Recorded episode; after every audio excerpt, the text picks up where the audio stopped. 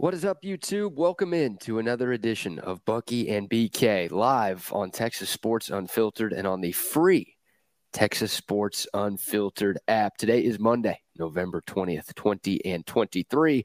And the Buck and I are with you until 10 o'clock, recapping everything that happened in the football weekend that was. The Longhorns keep their Big 12 championship and college football playoff hopes alive with a win in Ames, Iowa the Texas basketball team got the job done at Madison Square Garden, and they will take on the defending national champion UConn Huskies at MSG tonight. We'll talk about both of those. The Dallas Cowboys with an easy win over the Carolina Panthers. The Houston Texans win again. They beat Arizona. We'll talk college football. We'll talk NFL. A ton to get to over the next couple of hours.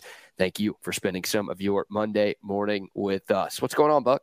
How are you this morning, BK? I'm doing great, man. It's a great week to be alive. Getting ready to go into the Thanksgiving holidays, and you and I have a lot to be thankful for, for sure. Amen. Amen. It is a great week to be alive, a great day to be alive. And yes, a lot to be thankful for uh, this week and every week. But I'm doing all right, broadcasting live from my parents' place in Galveston. I wish we were trying right before we got on the air to uh, open up the storm shutters behind me because behind me is the Gulf of Mexico and it's just a gorgeous view. But unfortunately, the lighting didn't work out. So y'all are stuck staring at my porn stash for another couple of days. There you go. My mom's basically already told me that I don't get turkey on Thursday if I still have this thing. So you might uh this might be nearing an end unfortunately is this your way of not not sitting at the little kids table you get to sit with the big kids with the stash is that how you do it or are they just going to put you out there with the with the animals, with the pets out in the garage. Mm, yeah, yeah, I'll probably have to eat at the neighbor's place if I uh, keep this thing rolling. But yeah, all the kids are going to be scared of me if if I have. Oh yeah, of course they will. The, the nephews and nieces, they'll be like, "No, no, Uncle Brad's a little scary." Nobody wants Ron Jeremy at their Thanksgiving no, meal, do they? I don't think so. Good morning to the soldiers at Fort Cavazos, Texas, the soldiers in the state of Texas, and all those that fight for us each and every day all over this wide, wide world of sports and more. Thank you so very much for what you do. It is appreciated to you and your families. Hopefully, you'll have a wonderful Thanksgiving. I know you probably will not be home with them, but you'll be in their hearts as you are with us each and every day. Thank you very much and be careful. Amen. Amen. Beautifully said, as always, Buck. All right, a ton to get into big time sports weekend, and a lot of winning was done in and around the state of Texas. We mentioned how the Longhorns got the job done, the Aggies got the job done. Congrats to A and M on a huge win over Abilene Christian. They needed that one. Uh, the Cowboys got the job done. Obviously, the Texans did as well. But we will start with the Texas Longhorns, Buck, who took their talents to Ames, Iowa and left Jack Trice Stadium with a 26 to 16 victory. It was a pretty ugly and unassuming first half. No touchdowns scored in the first 30 minutes. It was a field goal fest for a while. Texas led 6 to 3 at the break behind a couple of Bert Auburn field goals. That guy's been money, by the way. Wow. Uh, in the second half, the Longhorns opened things up. Hell, the game opened up a little bit and Texas was able to jump out to a double digit lead.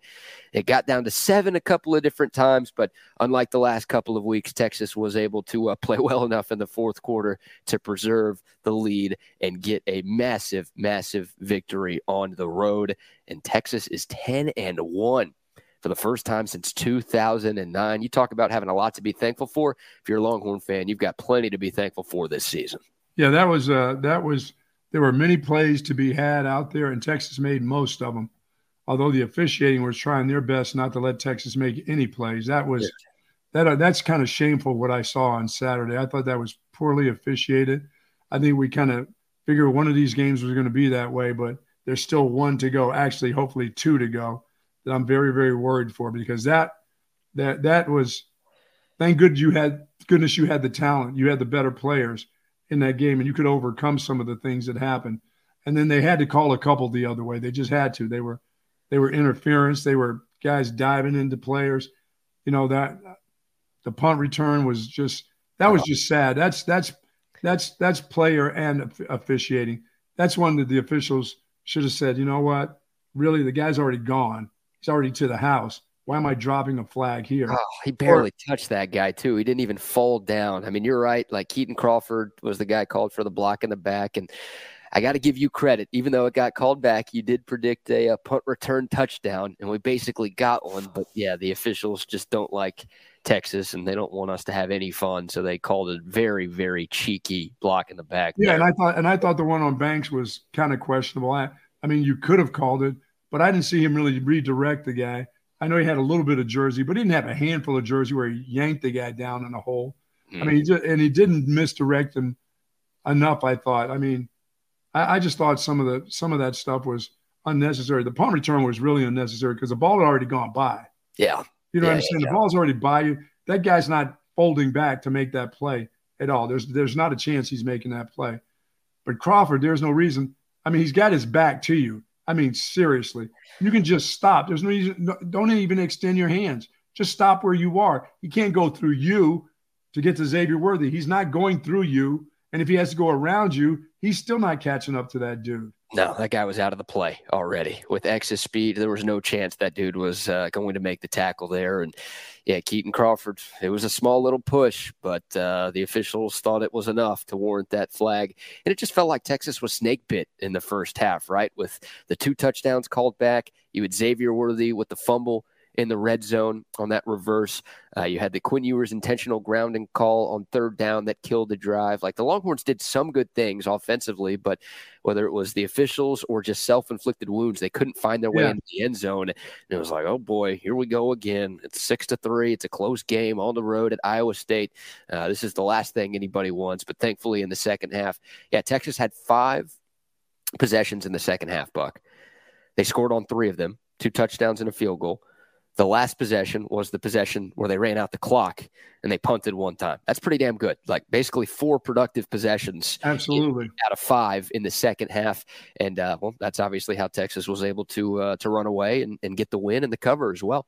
Yeah, I saw JT Sanders play one of the best games I've seen him play from a blocking standpoint. He didn't have numbers catching the ball, but boy, was he physical at the point of attack. He had to be for these new runners, and he was. I mean, he was he was on his guy and stayed on his guy. He did a great job in uh in in not only you know when he had to be the, the lead guy this week because they're still making him the lead guy in some of these motion things where he's the point of contact. I thought he did a fantastic job as a as a blocking tight end uh, in yep. the game on Saturday. He did like I said he didn't have the numbers, but the he helped out the run game. He was a part of that run game with that offensive line. He really was. Yeah, I thought JT Sanders was great, and he was battling an injury too. He got banged up early in that game and uh, toughed it out. You're right, only two catches for 32 yards in the box score, but uh, he was really, really good blocking. Speaking of good at blocking, how about Jordan Whittington? What a game for him! Oh yeah, finally, finally gets into the end zone, first touchdown of the year for Jay Witt. And dude, that guy's got more heart than Hallmark on Valentine's Day. I mean, just, he is something else. He was blocking for everybody. He's been doing that all year. He's been doing the little things. Of course, everybody remembers the play in Fort Worth last Saturday, where after the Ewers interception, he came all the way back 50 yards down the field to force the fumble to give Texas the ball back. It was nice to see that guy get rewarded with a touchdown on a beautiful play design. Oh yeah, from, Steve Sarkisian and Buck. That might have been game number two. It could have been, yeah. I, uh, yes. He was awesome. You said it before the year. Sark needs to go out there and win this team a couple of ball games. Uh, we've all agreed that he went and helped Texas get the win in Tuscaloosa back in week two. We've been waiting for that one where Sark just kind of showed his uh, offensive mastery. And boy, I thought, I really thought for all four quarters he was in his bag. Once again, Texas was a little snake bit. Quinn Ewers wasn't great in the first half. He was holding on to the ball a little bit too long. But really, in the second half, once the players kind of upped their game a little bit, you got to see what Sark was calling. I mean, he had, he was the Midas man. Everything he was touching was turned into gold. Yeah, I thought, I thought he was great too on Saturday. You know what? And and he didn't give up. You know, I mean. Uh, like I said, run till you can't. And I, I think they did just that. I think they did a fantastic job running the football. Both the guys, you know, Blue and uh, Cedric Baxter, I thought ran well for guys and kind of their debut really as guys who were going to be the focal point in the game, and I thought they were the focal point. I Baxter uh, was, I mean, he ran hard. There was a time when he came out after a tackle, he gutted it back up. He came back out there. I know that hurt. That was a low hit. Yeah. He got him around the the shin and all that because he kind of limped out of there. And I'm like, oh no. But the the I think the the very next series he was right back in there and making some nice cuts. And he played and he ran well through in between the tackles. I thought, and he got to the outside. He was a big man with speed. He really, really was. And like I said, once he gets that velocity going, that guy's hard at six foot one and some change. Okay. At one, at two, 210. All right. Mm. At 225, 217. Okay. At 217. I yeah. thought he ran really hard. and I thought he made some he made some plays and he made some guys miss. Maybe on Friday after uh, Thanksgiving, CJ Baxter will be closer to 225, 230. Okay after down. He, ran, he ran, Okay, I'll just say he ran big. Oh, he was awesome. I mean, he picked up exactly where Jonathan Brooks left off, and I'll give Sark some credit for this too. They were calling the runs that C.J. Baxter was good at. I feel like you saw more outside zone from this. I saw some counters where he had decisions whether to go inside or bounce outside. Yep. Where one time he bounced outside, and then he made the outside guy just a little shake back to the inside for about another six yards. That was a that was quite the run. CJ you know, Baxter vindicated me, Buck. Because I said last week, we're talking about a running back, man. As good as Jonathan Brooks is, we are still talking about a running back. And CJ Baxter, he's ruining NIL deals for running backs everywhere. Now, all these oh, yeah. of running backs in the NFL are ruining these big money contracts because they're stepping in and doing a great job yeah, CJ Baxter by looking as good as he did on Saturday. And obviously, the O line deserves a, a, lot of credit. I thought they played one of their best games of the year, oh, yeah. too.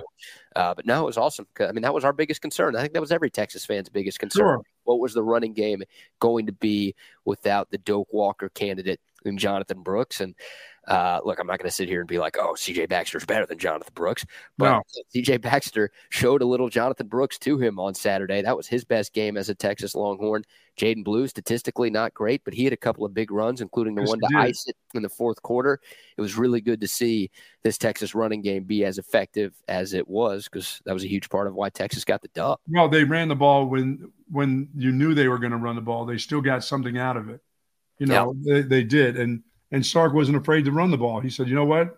No, we still got to run some clock here. We're going to do it.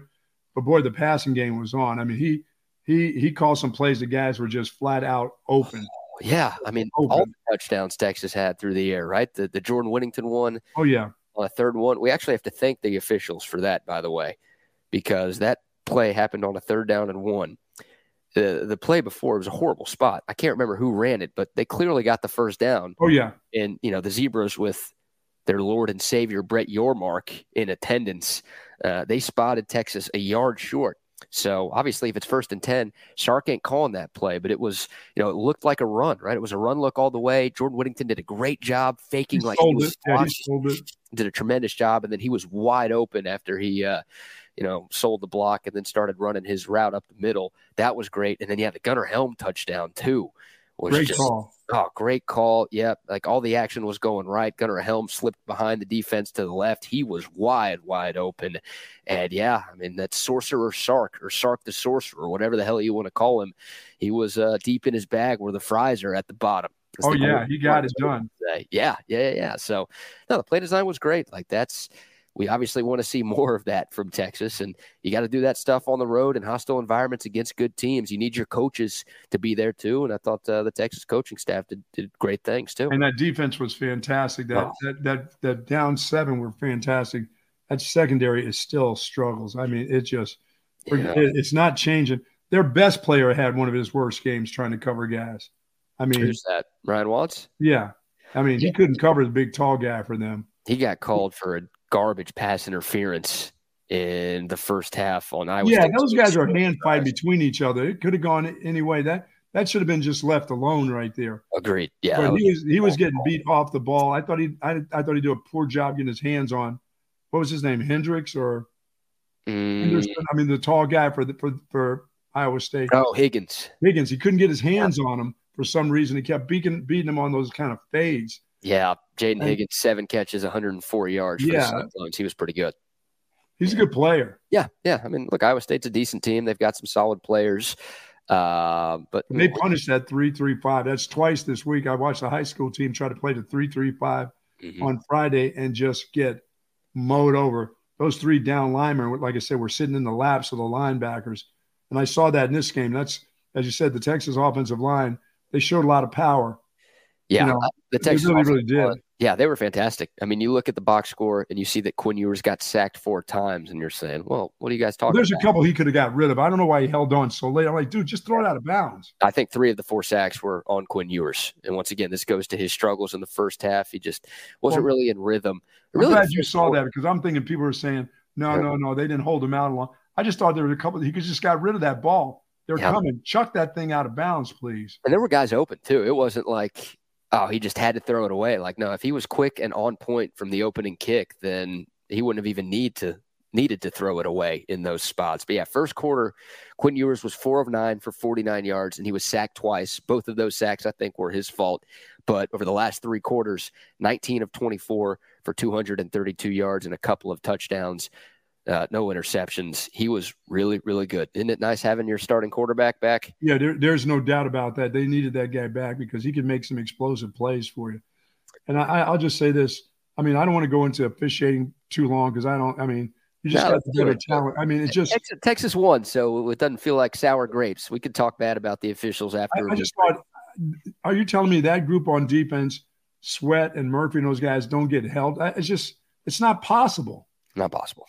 No, to go through that game and not have a holding penalty on those guys, the way they're penetrating, they're getting to the quarterback. You got to tell me somebody's got a hand pulling somebody down. Right. I mean, I, it's, I, you can't go through a whole game like that.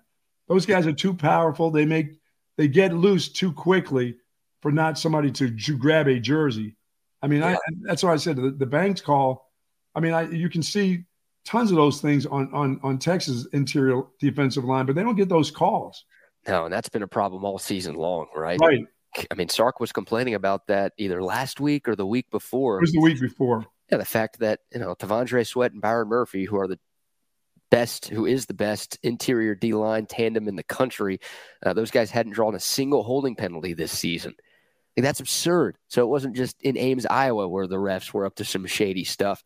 This has been a problem all year long. And yeah, I mean, Texas, Iowa State, I think had four penalties. Texas had seven over the course of the game, but obviously Texas's were very, very costly, especially in the first half, taking a couple of touchdowns off the board. But you're right. I mean, it's a joke.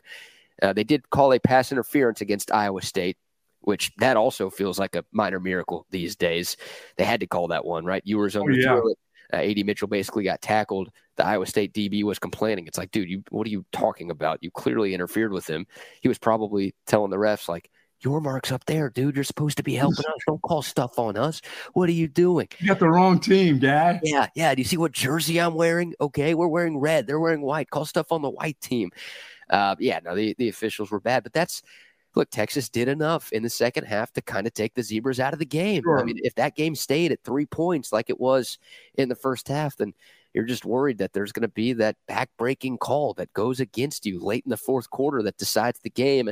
But thankfully, that the players and coaches did enough to where yeah, the zebras, uh, as bad as they were, they didn't dictate the outcome.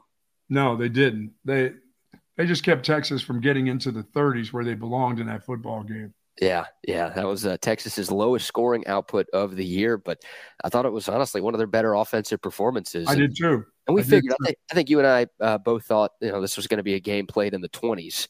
Yeah, I, Uh, I'd say I think 27-17. Yeah, you were very close, right? 26-16 was uh, was the final score. No, it was a good. It was a good football game. Just, I, I mean, they just they just left some on the table. They just really did. And you know, I mean, you got to fight. You got to obviously you got to fight through that. But they made some really nice explosive plays when they needed to. Yeah, and yeah. Iowa State, we, we touched on this last week too. Like Iowa State plays slow. You don't have a lot of possessions No, against that defense because Iowa State's one of the slowest offensive teams in college football. So you really have to make the most of every opportunity where you have the football. And that's why in the first half, like when Texas just missed on a couple of things and you had a couple of penalties and you had that fumble in the red zone, like that just that stuff feels magnified because you know you're not going to get 15 possessions over Right. the, ball game. So uh, yeah, the fact that Texas was able to do what it did in the second half on just five possessions, that was uh, impressive. well, we know this. Texas Tech will be coming in here. I don't know if the commissioner will show up. He probably won't show up because he has other engagements. But Mm. I'll just say this: Texas is going to see a lot of a running back from Texas Tech. They've got a runner that they're not going to give up on. No, yeah, find Tahj out if you're Brooks. ready. Yeah. Todd Yeah. Brooks is, is really, really good. And Texas Tech is not that good. Uh, they did get their sixth win of the year. So congrats. The uh, Cheez It Bowl runs through Lubbock way to go, Yormark You. Um, they barely beat UCF last week. And hey, or last week on Saturday. And I guess UCF did beat the crap out of Oklahoma State the week before. So uh, maybe Tech deserves a little bit of credit for that one. But uh, yeah, Tahj Brooks is that running back you're talking about. Yeah. Leads the country in forced missed tackles. He's good, but we're talking about the best interior defensive line in college football. So oh, it's about making them throw, which makes me nervous. That's that's the only thing that makes me nervous is the fact that, you know, if you force them to throw, that scares me with this secondary. Maybe not at home, but yeah. yeah, it does. It scares me if it's in the parking lot or if it's in the gymnasium somewhere. It just scares me when people start throwing the football. I just I I just don't see enough good things happen. No, I see a lot of good things happen when you try to run against them. Yeah, I mean Iowa State had nine rushing yards in this game yes. on Saturday. Uh, way to go, Jarrod Hufford, you fat ass. Way to way to call out the Texas defensive line, dude. I mean, I'm sure that, I'm sure they talked to him at the. I bet you they in the locker room said, "Hey, thanks a lot, buddy." Yeah, a bunch Those of Those two guys are like animals in that oh, game. They're so good. Both of them are so so good. they mean, were so physical in that football game. I under I undersold Byron Murphy, didn't I? I said he would have one sack. I think he had two. And he pushed he, and he pushed the offensive lineman back into the back into the backfield on a few occasions. Yeah, they both did. They were both very aggressive. That that helped out a lot. And um, I thought the linebackers played well. I saw Big 33 once again. Big 33 was out there playing because they were running the ball, so he kind of got from boundary to boundary.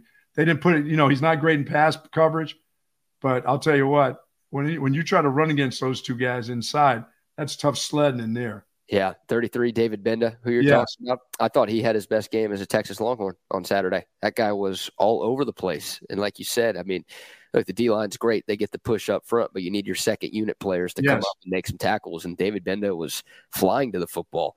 Uh, really good. He had six tackles, which tied for the team lead, uh, one and a half TFLs, which also tied for the team lead. Also had a PBU as well uh, yeah, he was he was really really good for the Longhorns, and um, yeah, Jarrod Hufford, man, yikes, he got beat on that big sack that Byron Murphy had that basically iced the game because it uh, forced Iowa State into a fourth and seventeen. Yeah, Jarrod Hufford was blocking nobody on that play. I've I've only gone back and watched it ten times and just pointed and laughed at that dude.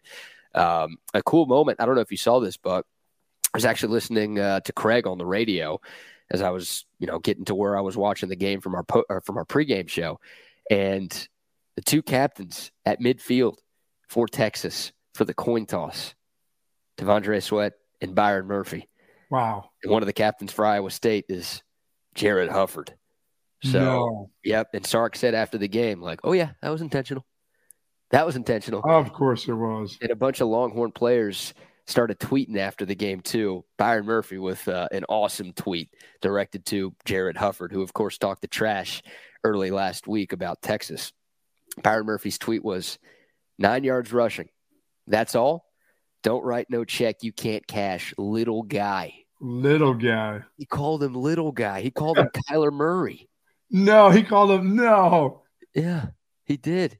He didn't he, come into the stadium looking like Kyler Murray for that so game. Fast, midget Not so fast.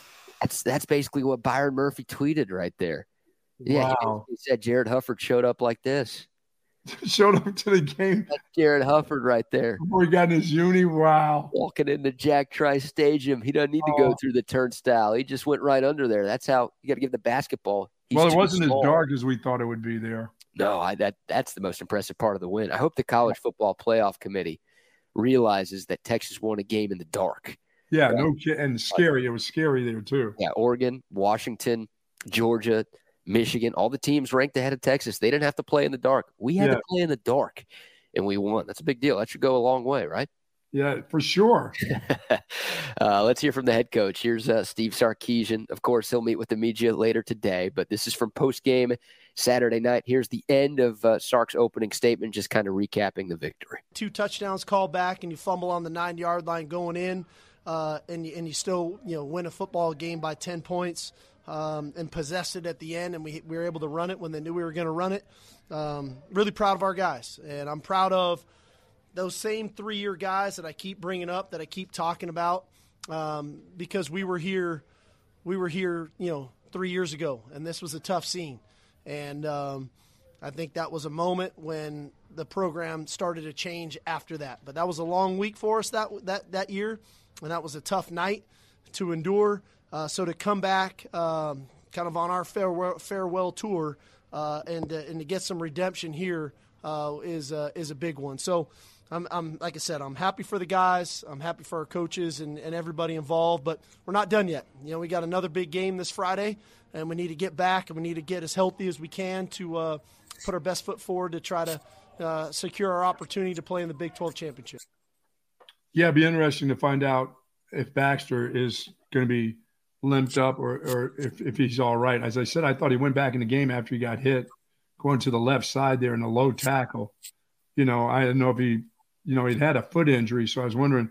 But I saw him come back in the game for the last two series, and I thought he looked okay. So that's that's hopefully that's all it was was just a shock of the moment when he got hit and he just yeah. or they intended to bring him out on after that play, but he did come out. So it'll it'll be interesting to see. Gives you another week with your quarterback getting healthy too. Yeah, it's a short week, of course, with this game coming up on Friday. That's uh, a little bit of a downside here. And Sark didn't give a whole lot of detail in regards to injuries after the game, but he did say everybody who got banged up at Iowa State uh, isn't dealing with anything serious. Yeah. So, you know, Xavier Worthy obviously finished the game in street clothes. According to Sark, not a big deal. DJ Campbell got hurt in the game. Ja'Tavion Sanders got banged up in the game. You talked about CJ Baxter getting hurt in the game. Uh, we'll hear more from Sark on the injury front today, of course. But just early diagnosis on Saturday night is it's it's nothing too bad. But once again, with a short week, hopefully it's nothing that's even bad enough to keep guys out for this game on Friday. Now, when Xavier Worthy got hit and fumbled that ball, did he go down to the ground or was that just a strip? Did he uh, get he didn't get the crap knocked out of him. Somebody just stripped the ball, didn't they? I think they someone hit someone hit the ball. Like someone hit him on the upper body. They either hit the football or hit his arm that uh, that caused okay. it to come loose. And oh, it's frustrating. I mean, obviously the fumble itself is annoying, but Christian Jones was right there. oh, he, he went across the top of it. His big body went over the top of the ball. I don't know how that body bounced over the ball. Yeah, he just jelly rolled over the oh, football yeah. there. I mean, that should have been a recovery for Texas, but uh, you know, it's a game of inches, and unfortunately, it didn't go Texas's way there. That that was a great drive for the Longhorns. It looked like it was going to end up in points, probably a touchdown. But yeah, that was a, a killer in the first half for sure. Yeah, I was just very happy that the young guys carrying the football didn't have a, a turnover. They secured the ball on contact of players and the ground. Yeah, they did. You don't yeah. want to give you don't want to give those officials when you hit the ground and the ball kind of comes out sometimes and everybody says, "Oh, it's down." I don't want to give those officials any opportunities to talk to each other. No, no, no, no, no. You do not. By the way, I've got to ask a favor of the people this morning. Uh, we are beta testing a new app on the iPhone. We're working on getting it developed for the Android as well. But uh, if you you asking me because since I have an iPhone, you know I'm a tester. Do you even have our app downloaded? Do you know how to download apps? I have our yeah, I have our app downloaded. I'm not talking about Chili's or Applebee's appetizer. No, no, no. The one that says Texas Sports Unfiltered. Yes. Yeah. So we've got an update on the iPhone, and it looks awesome. Like I haven't tweeted this out because I want to make sure everything works. But if you're listening or watching right now, you get uh, the early announcement that we've got a new app update in the App Store. Once again, it's coming to the Androids here pretty soon. But uh, let me know if if it works, if it sounds good. I can test and see how it looks. It looks good. You now have the ability to listen to old episodes of Texas Sports Unfiltered on the app. You get to see the upcoming broadcast schedule on the app. You've got links to all of our social media. There's a link to the text line. Uh, it's really, really intuitive, and it's it's a major, major upgrade over what we had. But uh, I just want to make sure people can people can hear because uh, otherwise, there's you know all the stuff looking good is great, but if it doesn't sound good, then that's a huge problem. So if you're tuned in on the app this morning, either app, the iPhone or the Android, uh, please text in with some feedback. 512-222-9328 that's the coda text line. Uh, let us know how things sound. And um, yeah we'll we'll keep y'all posted. If if things go well then we will have a, a, new looking app which will be so much better for everybody. We're looking forward to that. Can't wait to talk to rodney about the the race in vegas this weekend and Max Verstappen, of course, wins again. I wonder, how his, I wonder how his act was afterwards. Was he still saying this is a clown show, or was he just picking up his check again? No, that guy's a piece of crap, dude. After the race, after he won for the 400th time in a row, uh, he's like, "Oh, I love Vegas. I can't wait to come." Back." No, did, no, he didn't say that. Did he say, "I can't wait to come back again"? Yep, that's exactly what he said. Oh yeah, I can't wait to collect another check. Looks like an easy track for me. Yeah, that guy was bitching and moaning about the track and about that dude can drive, man. And then, oh yeah, he's awesome. Uh, it's not a slight at him. It's just annoying that he wins every single week. Like the beauty of sport is that you don't know who's going to win unless you're a Georgia football fan. Then you kind of know you're going to win. But for the most part, in most sports, you don't know who's going to win. In uh, Formula One, yeah, Max Verstappen seemingly wins every single weekend. So uh, it looked cool yeah, Chaos Theory will be going on for two hours today. So wow. a double dose of Rodney and Wags going from 10 to noon before Trey and BK takes over. So you'll get uh, some F1 talk. Of course, those guys will be talking plenty of football as well. Uh, but yeah, yeah, yeah. F1 went down this weekend. All right, before we get back into Texas football, uh, we've got some Big 12 championship tiebreaker scenarios we need to oh, get. boy. And I've got I've got a declaration I've got to make. Okay. About who I want Texas to play in the Big 12 title game. And we'll do that here in a moment. But uh, let's give some love to uh, some of our phenomenal sponsors, Buck. How about our good friends at Relax the Back? They embrace the holistic approach for healing uh, lifestyle. And my back couldn't be happier after over 20, well, over 20 years of being with Relax the Back. Let me tell you, my back feels fantastic. I was out there at the truck again, shoveling off uh, dirt this uh, this weekend and I thought for sure, you know, a little bit of drizzle out there, a little cool weather, that I was going to have a pain. But dude, I sat in my chair yesterday and watched games, and my back feels fantastic this morning, and yours will too. If you've got problems with your back, or you just got some thoracic back pain or some lumbar pain, pain, please get over to Relax the Back. They got everything that you need, of course. They've got those uh, zero gravity recliners. They got all the Tempur-Pedic mattresses and pillows just for you. And obviously, as we come closer to the holidays, they're going to have some great sales that you need to be a part of. Now, as I said, I've been doing it for over 20 years. Let me tell you something. Your first or your second time in one of those chairs, you're going to know the, the difference of how your back feels. Two great locations in Cave at the Hill Country Gallery across from Whole Foods, and in Austin at the Gateway Shopping Center across from the Container Store. Live pain free like the buck with Relax the Back. Yeah, I'm in a much nicer chair down at my parents' place. Oh, of course you are. Look at that. I don't know if this is a relax the back purchase. Probably not. Oh, it goes all the way. That one goes all the way up to your neck. That was yeah. It's. I think it's a gaming chair. It's like my sister's gaming chair, but I guess she uses it for homework and stuff. But yeah, this thing is. I can fall asleep in this thing, man. I know. Isn't it nice to have your your whole body, especially your back here, feeling good? Yeah, all scrunched down like mm-hmm. I do in my couch. Ah. Shout out to our friends at Relax the Back. Shout out to our great friends at 7 Eleven as well. I got gas on my drive down to Galveston yesterday at 7 Eleven. Of course, they've got Did you gas. You have gas yourself on the way down there? You haven't been feeling well. Uh, nah, stomach's been fine. It's just I still sound nasally. I'm sure everybody can tell. Probably didn't need that announcement, but uh, shout out to 7-Eleven. Went in there and got a couple of snacks as well. Love those folks. There's 7-Elevens all over the great state of Texas. They've got fuel for your car, but more importantly, they've got fuel for you. On your way to work, you need some coffee. They've got it. You need a five hour energy. They've got it. Those energy drinks, the monsters, the Red Bulls, all that stuff. Of course, the great snacks. They've got donuts in the morning too, mm-hmm. the pizza, the rollers, the hot dogs. Uh, God, that's all part of a balanced breakfast, I think is what they say. Uh, shout out to 7 Eleven. And a big shout out to our good friends at Woods Comfort System 60, 60 years of service, over 60 years of service. And tomorrow, maybe a little bit cooler. That heater may jump on for you and you want that thing all cleaned out and ready to go.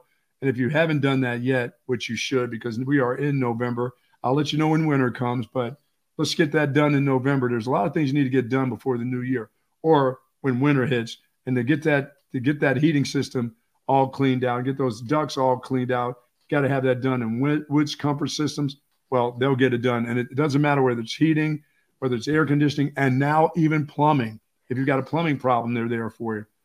Love those folks. WoodsComfortSystems.com. That is the website. Be sure to uh, check them out. Yeah, the best HVAC and plumbing services that you can find all throughout Central Texas.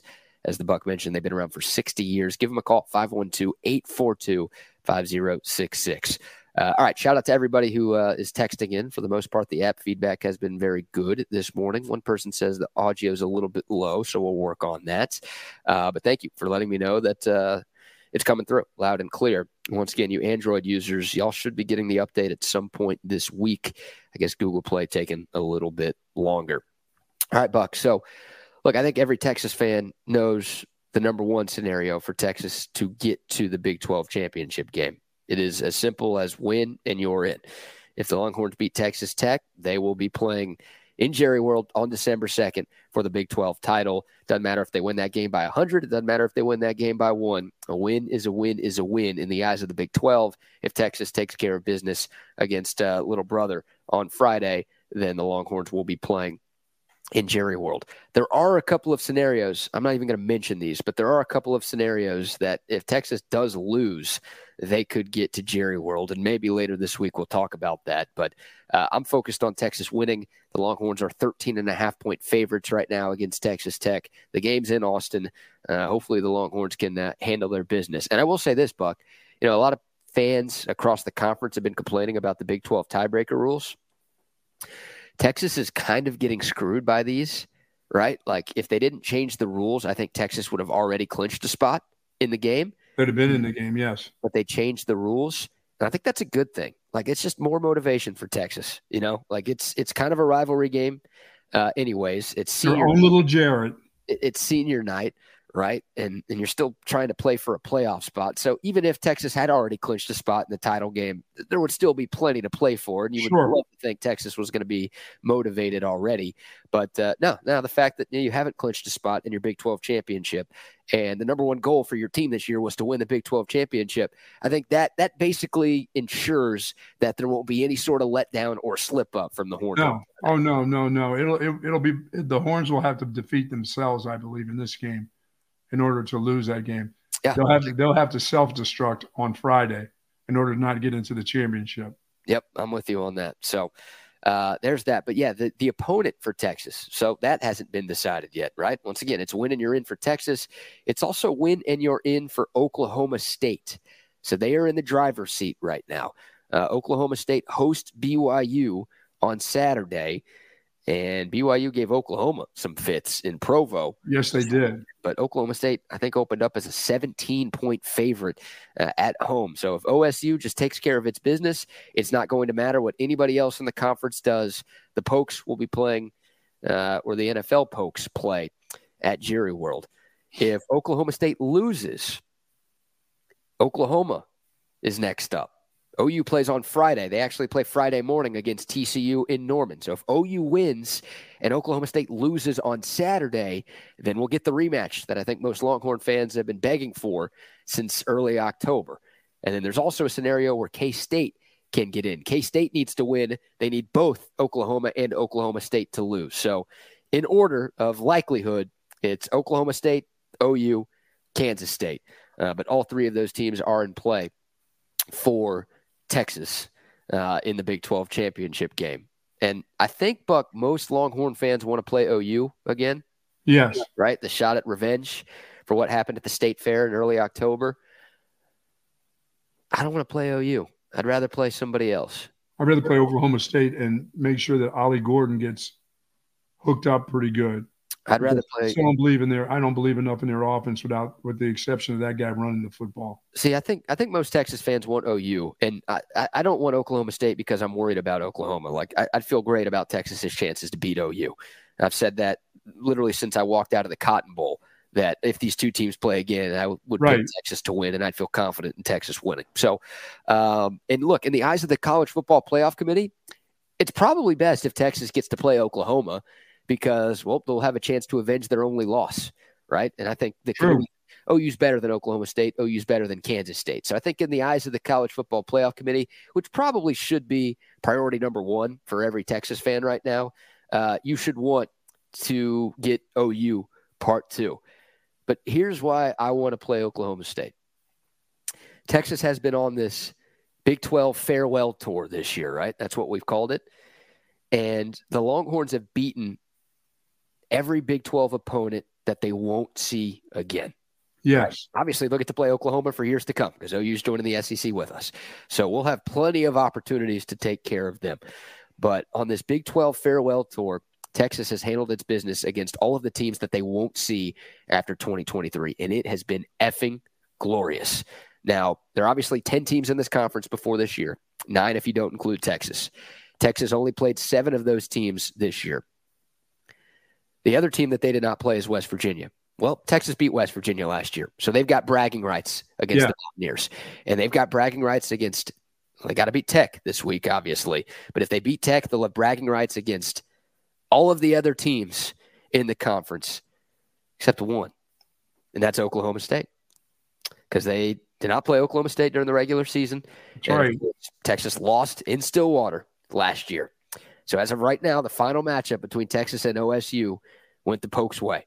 And I don't like that one single bit. Wow. So the chance to be able to give the Tom Herman double bird to every team that's staying in the mid 12 after this year would be glorious. So I want Oklahoma State just for the fact that Texas can claim that they won every single game against every single Big 12 team on the way out the door en route to the conference championship. I want the championship. Who's best to play?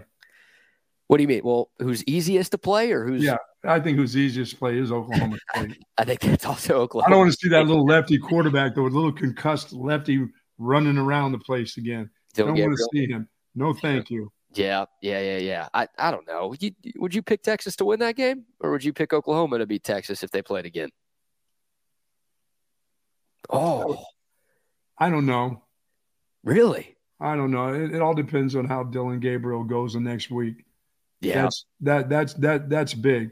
If that guy's still swaying around and not finding his way, he took a big hit. His head did slam pretty good. He went to a a little bit. Yeah, and Dillon Gabriel has a history of concussions too. Right? Yeah, that's the thing. He does have a history of concussions. So I, it'll be interesting to see what they do with him this week. Oh, they're going to play him.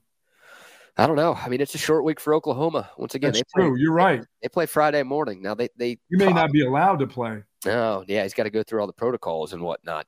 Um, they they probably can beat TCU at home with Jackson Arnold, their backup. But you know the OU offense didn't look that good in the second half in Provo. They won that game because they had a hundred yard pick six. Oh, yeah. Uh, that was the difference there. So uh, yeah, yeah TCU felt pretty good about themselves last week after playing Texas. They went right out and went wild this week. So who'd they play? Um, Baylor. Oh, that's right.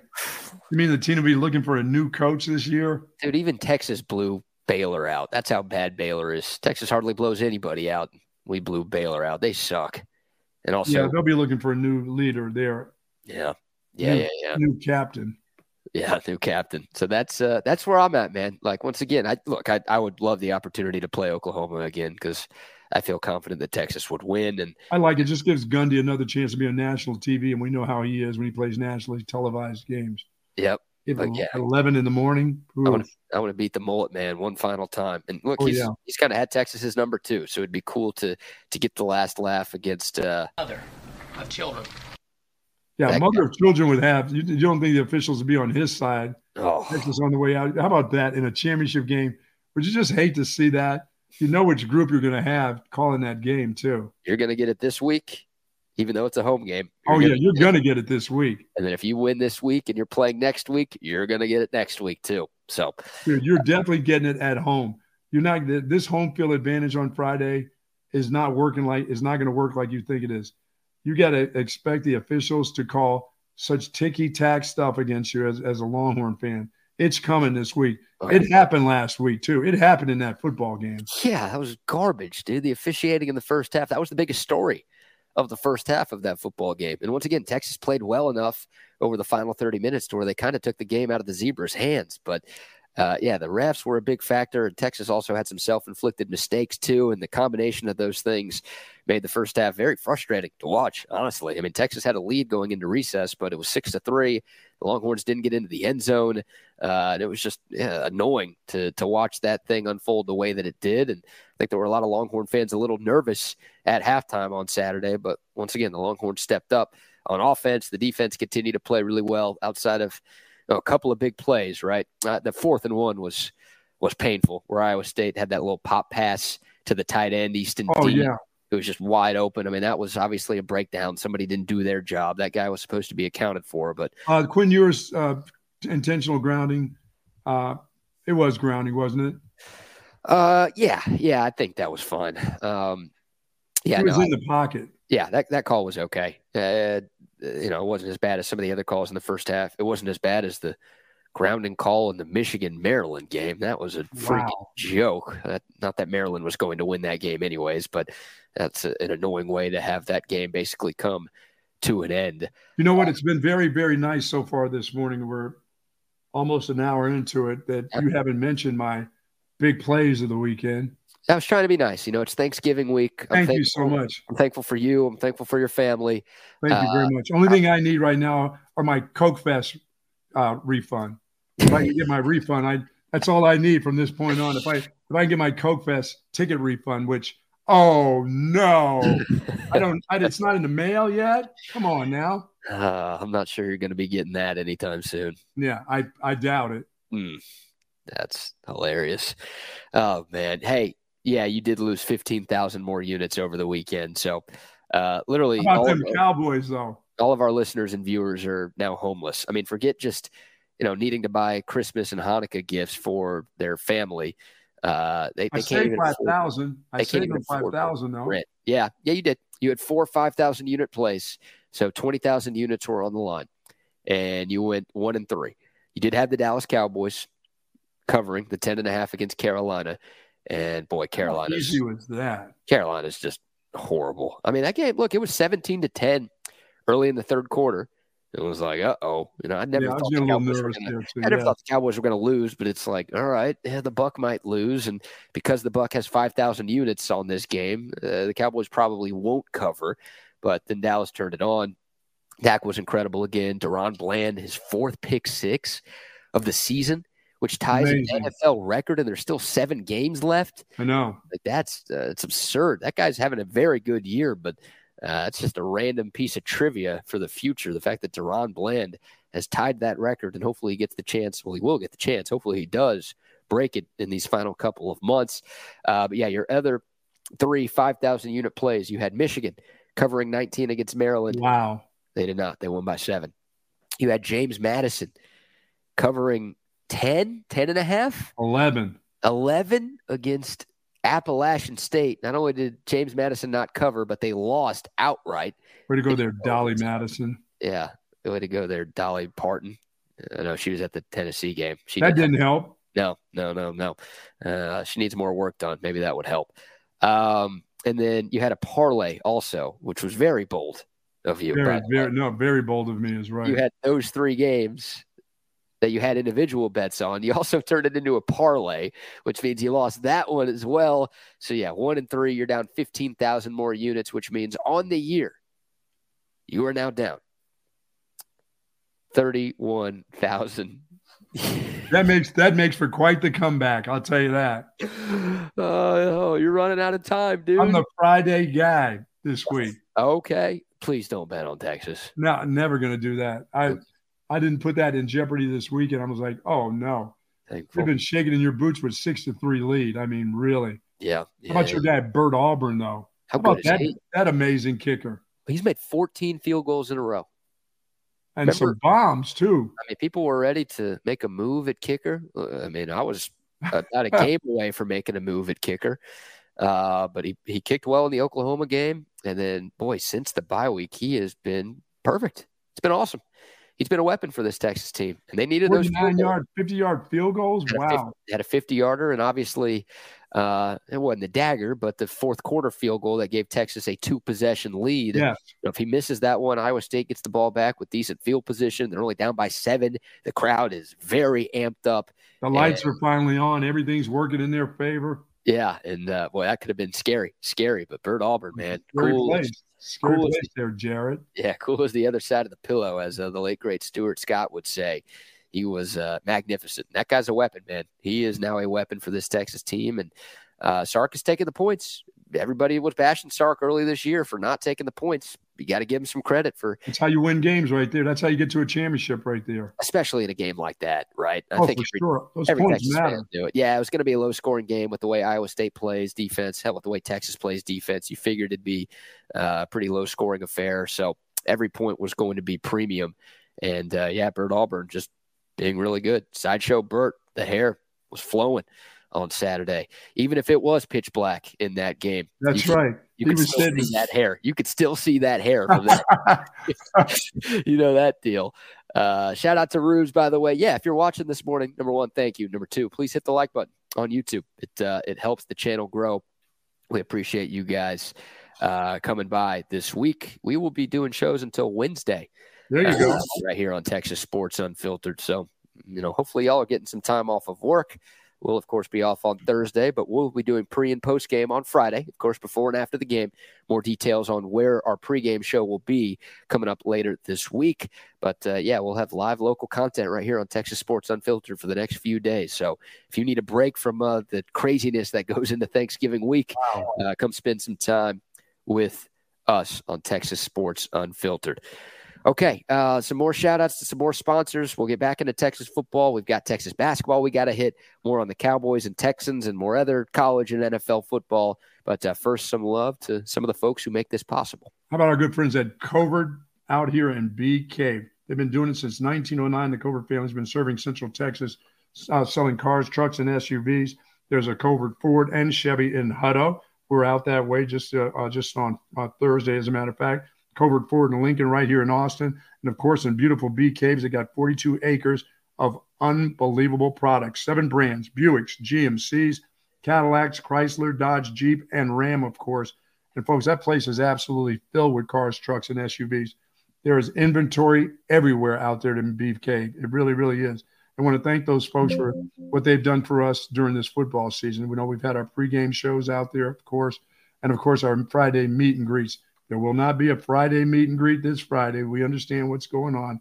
We will be out and about somewhere for you on Friday. But you've got to love the Covert family. Hey, mama needs a new car for Christmas. Because, well, if you're taking Buck's picks, by the time Christmas comes, you'll be able to buy two of those trucks out there. You'll be able to buy that Sierra, that GMC Sierra for mom for Christmas, as a matter of fact. And go to covertbeecave.com to find out more information on the weekly of course, the weekly sales that they have out there at Covert BK. Say hello to Dan Covert. Say hello to Mike out there, general manager, Stacy, Jerome, the whole gang. And nobody beats a Covert deal. Not now, not ever. If you've been listening to Bucky's picks, you might have to steal a car from Covert BK. You sure as hell can't afford to buy new pre I'm an NFL guy. I'm starting to figure that out. I'm an NFL guy. Go uh, Cowboys. You get one. Jimmy Johnson into the ring. Finally. Okay. Hey, that was really cool. Yeah, the Cowboys finally made the announcement that uh, Jimmy Johnson, two-time Super Bowl winning coach, will be inducted into the Cowboys Ring of Honor later this season. Long, long overdue, but uh, cool moment. I'm glad Jerry finally put his ego to the side and uh, made the call to make that happen. Stephen right, made, you know, Stephen made that call. Yeah, I'm sure Stephen told Jerry to make the call. Jerry had to be the one on the phone, right? No, Stephen called. Oh man, yeah, who knows? Uh, hey, we've got Monday Night Football tonight. If you want, since you are an NFL guy, apparently, yes, I will give you the opportunity to put any amount of units on this Super Bowl Fifty Seven rematch. It's Philadelphia at Kansas City. I'll take at, five thousand units on the Philadelphia Eagles, from whence I was born, from my city of my birth. Five thousand units. Five thousand easy units to start you out for the week. Wow. By the end of the week, we'll erase our debts. It'll all be gone. you're you're going to go up 31,000 units this week? Yeah, easily. Easily. Okay. All right. The Eagles are plus two and a half. So you're getting a couple of points. Philly on the road at Kansas City. What a game. My God. Monday Night Football. This is as good as it gets right here. Uh, the eight and one Eagles, the seven and two, seven and two Chiefs. You were taking Philly plus two and a half for five thousand units. Yes. Uh, congrats to the Kansas City Chiefs on another victory over Philadelphia. Good job, Patrick Mahomes. You just keep on winning, huh? Thanks to me. Thanks to you. Well, I don't know if he needs you, but uh, you're the Jarrod Hufford of. Oh man, Jared with two R's. The Philadelphia Eagles. Yep, yep. Let's uh let's hear from Sark, and I promise we'll get to some of the other stuff, but. Um, Here's Sark talking about the defensive line. I mean, the Texas D line has been awesome all year long, but They held Iowa State to nine rushing yards. Wow. Nine over the course of a four quarter game. I mean, you can't do much better than that. There, uh, and if you take the sacks out, right, because you do have sack yardage included. Yes. In those stats, uh, the 16 running back runs that Iowa State had on Saturday went for 28 yards. Their longest run was six yards, 1.7 yards a carry on traditional running back runs, and way less than that if you include the uh, sack yardage as well. You, I mean, you can't dominate a game anymore if you're a defensive line. Here's Steve Sarkisian after the game on Saturday talking about those big boys up front. First of all, I don't know why you'd ever call them out. I, would be the last thing I would do if I was getting ready to play us. But that, that was that was their their choice to uh, to call them out and to call out our culture. Quite frankly, that's how we took it. And so I thought our players did a nice job of staying focused on what we needed to do, and particularly those two guys. You know, they, they went into the game and focused on what they needed to do. Uh, and that was dominate the line of scrimmage, the interior of the line of scrimmage, and that allowed everybody else to play. And I, it allowed our backers to play over the top of things. Um, you know, again, when you look at our three leading tacklers in the game Anthony Hill, David Gbenda, Jaylan Ford – you know, 18 tackles with those three guys means they're not getting blocked and they're able to go make plays. So, as much as they impacted the D line at the line of scrimmage to make plays, they also freed up guys to make plays. And so, um, those guys continue to show up. They they just are, and not only great players, they're great leaders. These these guys are, you know, T'Vondre Sweat, Byron Murphy. Um, you go in that locker room, that that's their locker room, you know, and and uh, they, they follow the messaging that, that we try to provide. And so, as much as they are the players, who they are as leaders. Great call. Yeah. I mean, how about the start of that, right? And all of us were saying the same thing, you know? Look, trash talk, you got to be able to back it up. Doesn't matter who you talk trash about. If you're going to open up your mouth, uh, you better play well. Yeah, I would pick on somebody I think I could beat every once in a while. yeah, know? if if if an Iowa State wide receiver was like, yeah, that secondary is not that good. Okay, I'd understand. Yeah. And hey, oh, maybe the secondary is more juiced up. Okay. Well, they're still not going to be that good. That's right. But you're talking about two of the best defensive players in the country, regardless of position. I mean, I, I think I saw CB in the YouTube comment line earlier today say that T'Vondre Sweat is the best defensive player in the country. He's in that conversation. And Byron Murphy's not too far behind him either. To talk trash to those dudes, I mean, what in the hell are you thinking? Right? Like that is absurd. So look, Jared Huff, for nine yards. Every Iowa State person who came on Texas Sports Unfiltered last week basically said that, yeah, Matt Campbell probably not a fan of Jarrod Hufford calling out T'Vondre Sweat and Byron no. Murphy like that. And uh, well, yeah, sure enough, Hufford looks like an idiot because he and that whole Iowa State O line got pushed around on Saturday. They did. They were they they really got dominated. They that and that started at the very beginning of the game. It did. Yeah, it really did. carried out. And you would think there's you know there's always that little lull or you know for the for this defense it's been that first couple series in a game at home it didn't happen they got stuffed they really really did by the way they didn't have a great runner either i'll say no, that no the run game hasn't been great this year no. um Abu Sama was a guy that I raved about a little bit last week. He's a true freshman. I think he yeah. will be very, very good. And he's done he ran like a freshman. But yeah, no, that's I mean, everyone runs like a freshman against this Texas D line. Like if Texas played Georgia or Michigan, which I hope they do, because that means they'll be in the playoff. Sure. Um, I'll be worried about a lot. I don't think I'll be that worried about the Texas D line going up against any offensive line. Now, most offensive lines in the playoff are better than what Iowa State brought to the table on Saturday, but I just feel that good about this D line. Like I, I think they can hang with any offensive line in the country. I really believe that. Yeah, and that offensive line for Iowa State wasn't all that either. That three three five was getting mashed. The D line for Iowa State. Yeah, they took a they took a little bit of a mashing there. Yeah, they did. They did. Texas had some success uh, running the football, especially if you take the Quinn Ewers sack numbers out of the game. Uh, C.J. Baxter averaged basically six yards a carry.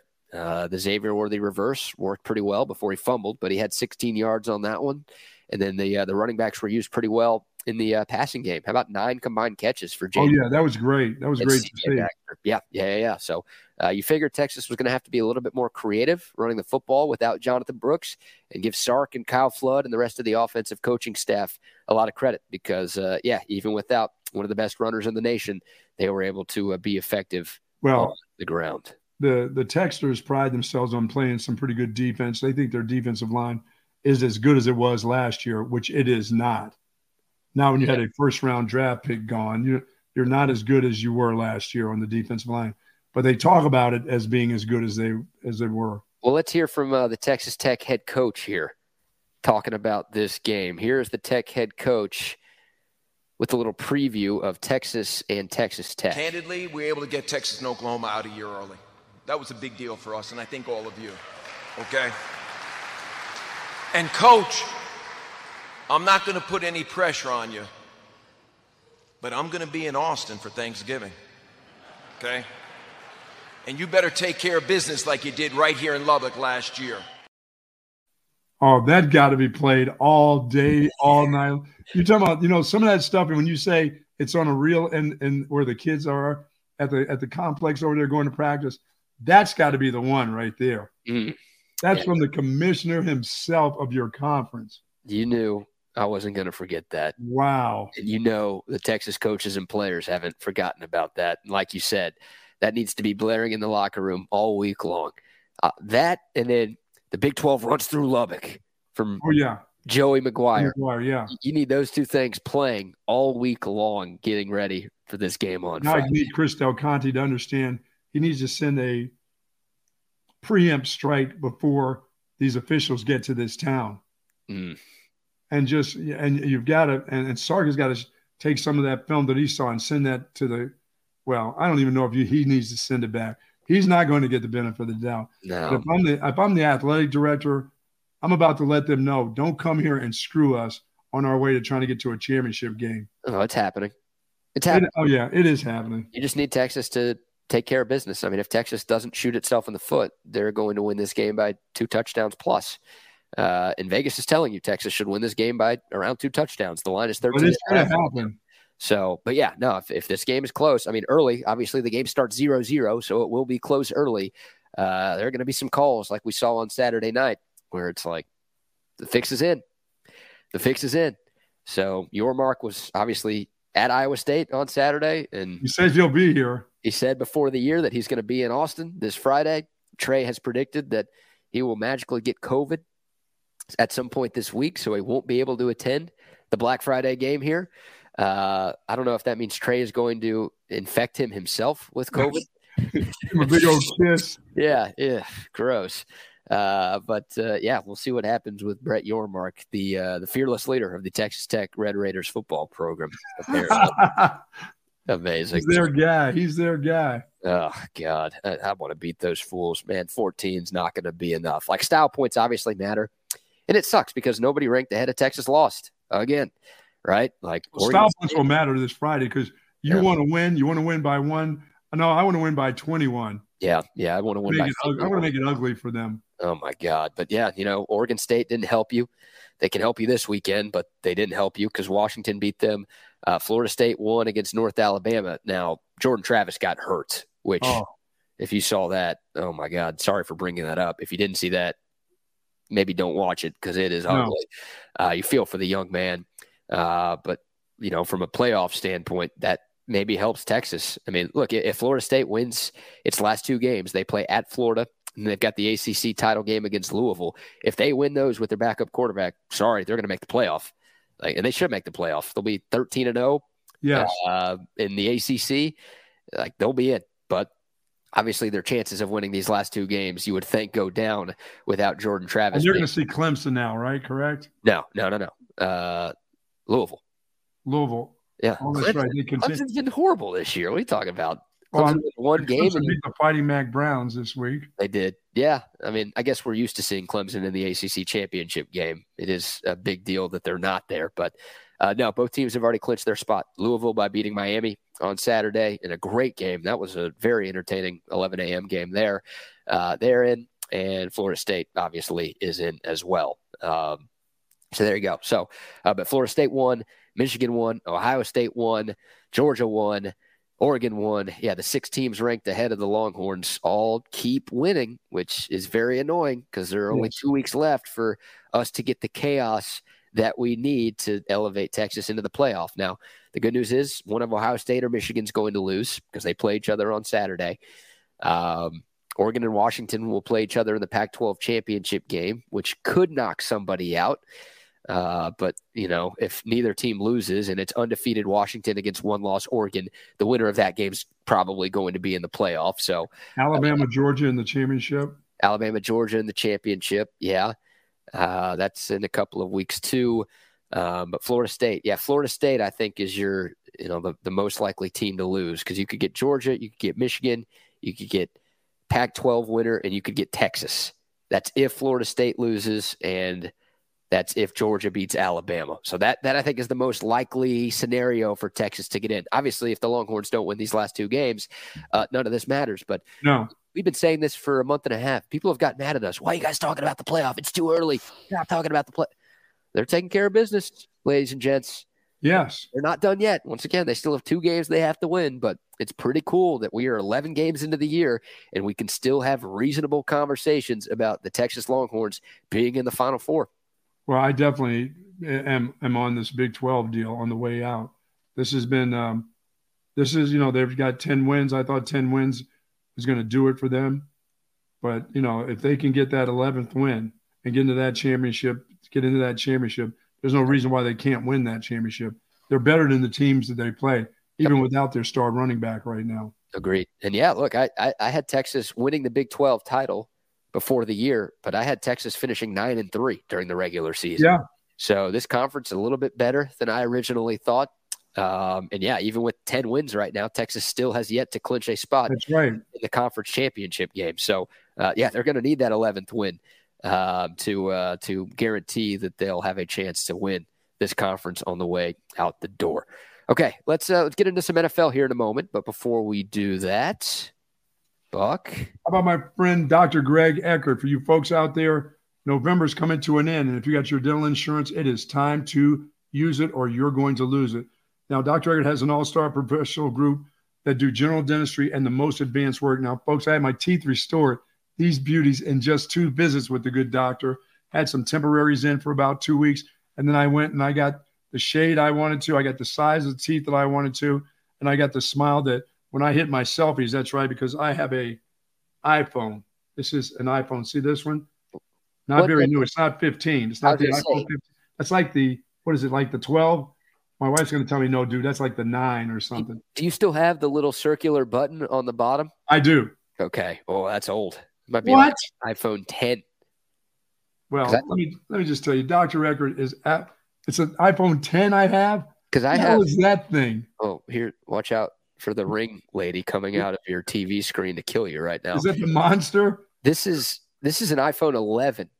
Wow. And I don't have the little uh, home button on the bottom, so I think that means you've Dang. got ten or something even I think seven. I think I got seven. That'd be impressive if it still works. Let me tell you.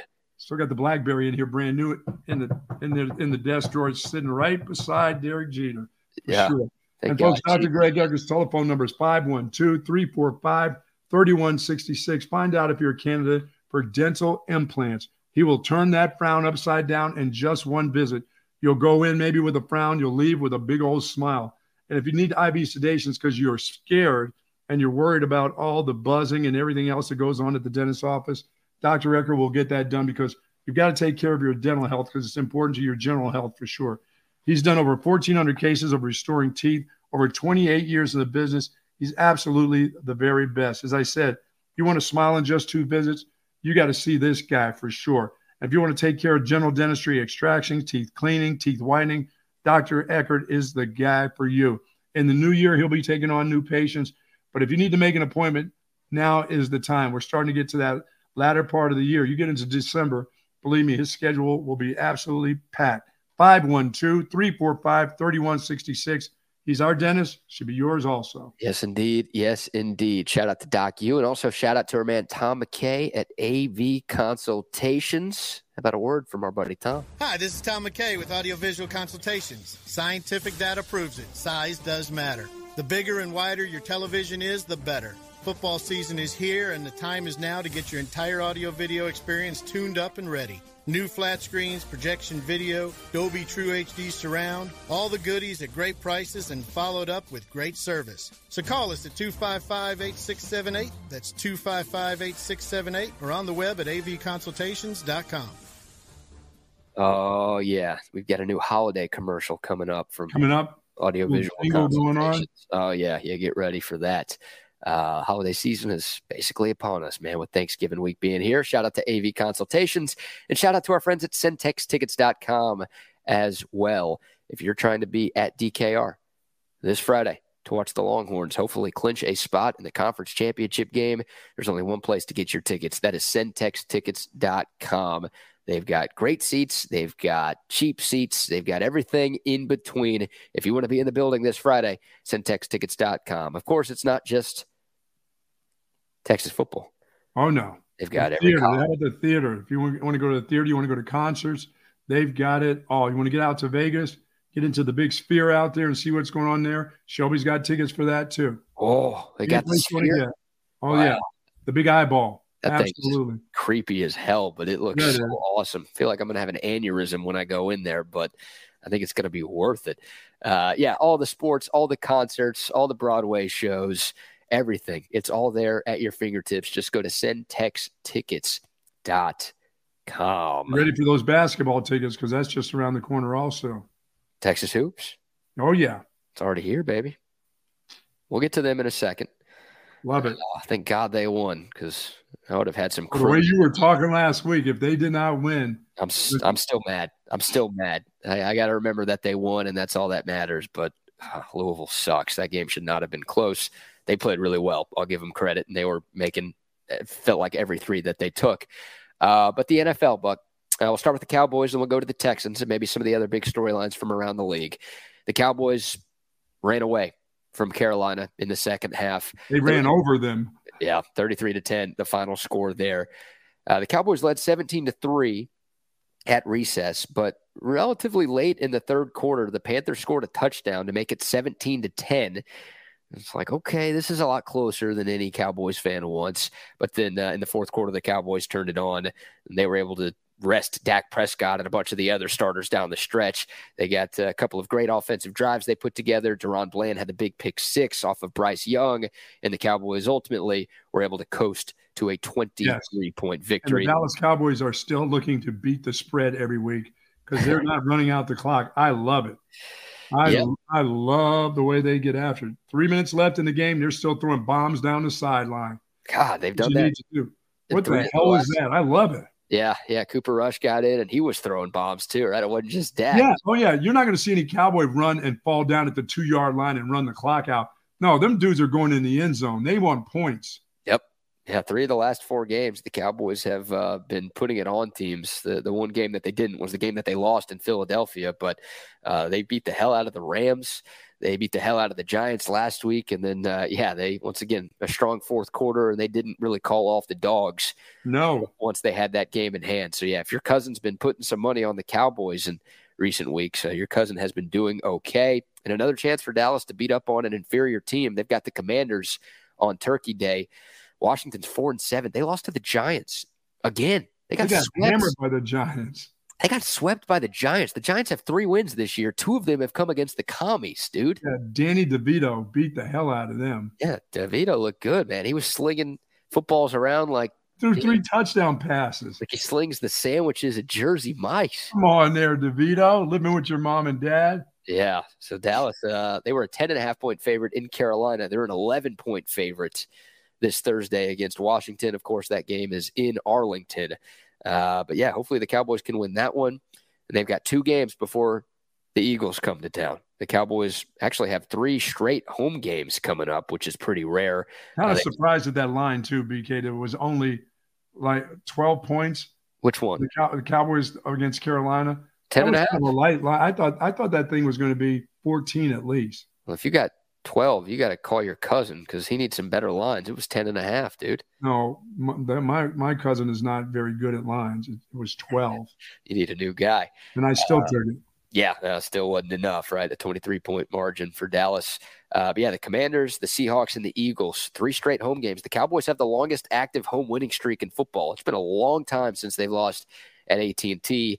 Uh, you'd like to think the commies won't give them too much of a scare. No. Seattle's a decent team at six and four, uh, and obviously the Eagles are the best team in the NFC right now, record wise at eight and one. So there will be some tests for Dallas here in the next few weeks, but uh, they're seven and three right now. They are in a very very good spot, and obviously they want to win the division.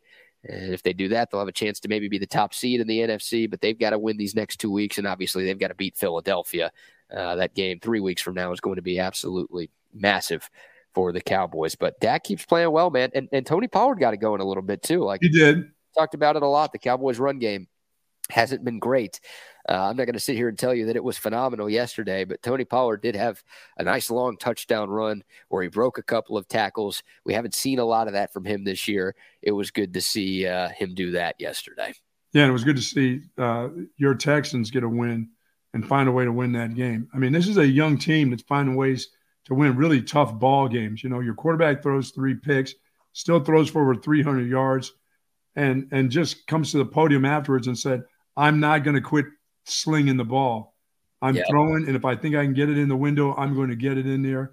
He believes he's great. He's playing great right now. Yeah. He can't keep having three interception games, but man, when he throws it, he threw some great passes in that football game. Yeah, he was awesome in the first half. I think he had oh 200, 250 yards passing in the first half, which meant he was on pace for 500 against Arizona. But uh, yeah, did throw three picks in the second half, and it, it, almost felt like the Texans were trying to find ways to lose. Yes, that game yesterday because they had Arizona beat, but they just kept giving the little guy a bunch of chances. And credit the Texans defense, dude. Like Sark, Sark talks about this a lot with the Longhorns that his team is versatile and they can win games in multiple ways. And I think we've seen that over the course of the Longhorn season. You're kind of seeing that from the Texans too. Yes. Uh, there have been games where the defense doesn't show up. The Tampa Bay game, where CJ Stroud has to put the team on his back and the offense has to basically carry the team to a victory. And then you've got a game like yesterday to where and the offense scores 21 points against a team that has two wins on the year. They turn it over a lot. Uh, they're not crisp, especially in the second half. But the defense holds Arizona to just 16. They get the oh, big yeah. turnover on downs to ice the game late. They forced a couple of turnovers themselves, and uh, they got the win. So that's that's what good teams do. And the Texans are a good football team right now. They're six and four. They host Jacksonville this weekend. It's a big game. If they win, they'll be in first place in the division. The because Jacksonville seven and three, Houston six and four. The Texans already beat the Jags once this year, um, and if they beat them again, they'll obviously have the same record, but they'll have the tiebreaker. Hell, so, they're not. They haven't been afraid of them even when they didn't play well. No, you're right. Yeah, the Texans. Record. I think they've yeah. won like ten of the last eleven or something like that against Jacksonville. Like you oh, said, yeah. even when Houston's been horrible, and they have been horrible over the last three seasons, uh, they have had Jacksonville's number. So uh, the Jags opened up as a one point favorite in that game. Curious to see how that line moves over the course of the week. But man, the Texans, that I'm happy for their fans, man. Yeah, they've waited a while for a for a winner. And look, I don't think the Texans are Super Bowl contenders by any stretch right now, but they would be in the playoffs if the year ended today. And they look like a pain in their you know what to play against. That's oh for sure. And and most Texans fans, I think, were just like asking to be in the mix, right? Can we be in the mix later in the year? And 10 games in, not only are they in the mix, in the mix, once again, they are in the playoffs. So this is uh, this is cool, man. And it just goes to show you. I know I've said this a couple of times, so sorry for saying it again. But when you get the head coach right and when you get the quarterback right, oh yeah, your fortunes can turn pretty quickly in this league. And the Texans got the head coach right. DeMeco Ryans, everybody wanted to hire this dude this offseason. Texans were able to get him. He's been magnificent. And obviously, CJ Stroud is uh, looked really, really good. I did have a, a, rough second half yesterday, but come on, that doesn't take away from what he's done over the course of his rookie year. Uh, a lot to be excited about if you're a Texans fan, and if they can find a win this week, they're going to be in the driver's seat to win the AFC wow. South, which is uh, incredible, incredible, incredible, incredible. By the way, that's going to make DeMeco Ryans Coach of the Year. Yeah, I, he, would have my vote right now. You know, a lot of people would say Dan Campbell, and he's doing a good job with the Lions uh, who boy they they escaped with the win against yes, Chicago. Where they looked bad in the first half. That would have been a bad bad loss for them at home against the Bears, but uh, they found a way to get it done late. uh, late touchdown and a two point conversion. And, you know, the Bears still suck. They always have and they always will. So no surprise that uh, they coughed that lead up. But yeah, Detroit, Dan Campbell's in the mix. But if I had a vote, I'd give it to uh, DeMeco Ryans right now. Uh, other headlines from around the NFL, Buck? Anything uh, stand out to you that you want to touch on from yesterday? Well, I mean, I watched that game last night, Denver and the Vikings. I thought my Vikings would get that win. Oh. They they just kind of gave it away last night. Yeah, what happened there? They were on a little bit of a roll. You know, they and let Russell Wilson. You know, Russell Wilson was just getting hammered in that first half. He couldn't get any anything off, and they were kicking a bunch of field goals. Yeah. And they let him loose in the second half. But the Vikings, you know, they are the Vikings. They are who they how we thought they were. Yeah, it sucks when you can't get anything off. That's a huge problem. And yeah, I didn't watch this. I was listening uh, to some of it on the radio as I was driving to Galveston, but uh, my sister was watching and she's like, "Oh, Cris Collinsworth was talking like Josh Dobbs was Patrick Mahomes in the first oh, yeah. half." Oh yeah. And then he came back down to earth, and well, your uh, Minnesota Viking. There you go. Are now That's six, my Viking. six and five. Yeah, that one hurts because they win that game. They're seven and four. Uh, they're feeling really, really good about making the playoffs, even though Kirk Cousins is not there. And I'm gonna check the standings real quick. Yeah, Minnesota's still the seventh seed right now in the NFC, so it's not like they're done by by any stretch. Oh, no. But that would have been a, a nice win for them to uh, bolster their postseason chances. But they coughed it up against the Denver Broncos, who are five and five. Yeah, and the Brownies the Browns got a nice win over Pittsburgh. Brownies, can you, can you call them that? But the Brownies, Yeah. sure I can. Okay. Now the Yeah, they got they got a nice win. yep. Yeah. Pittsburgh, in little hands. No, Oh, they they, got, they got nothing going offensively. They're gonna they're gonna have to the Canada guy is gonna have to go. You know, uh, Somebody's gonna somebody's gonna be the scapegoat of what they do offensively. that guy should have gotten fired uh, three years ago.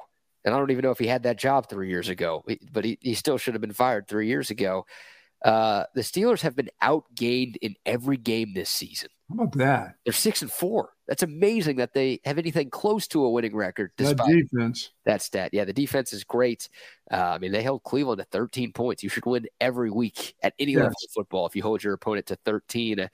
Uh, but yeah, the offense is terrible. Yeah, tiny hands Kenny Pickett is is not good. And that's the problem. Like the Steelers are kind of in purgatory right now. And as a Steelers hater, I love it. You know, they're they're not good enough. I know they made the playoffs sometimes in recent years, but they haven't won anything in the playoffs when they've gotten there.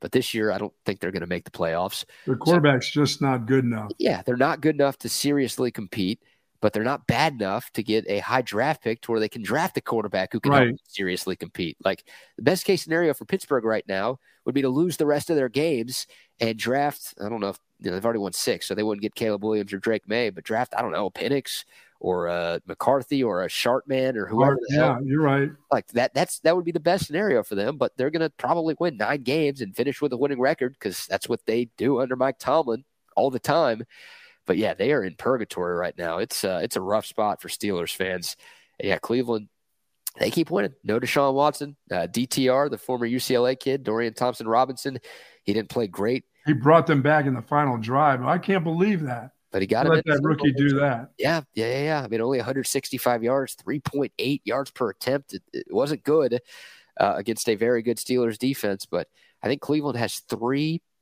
last second wins this year right now.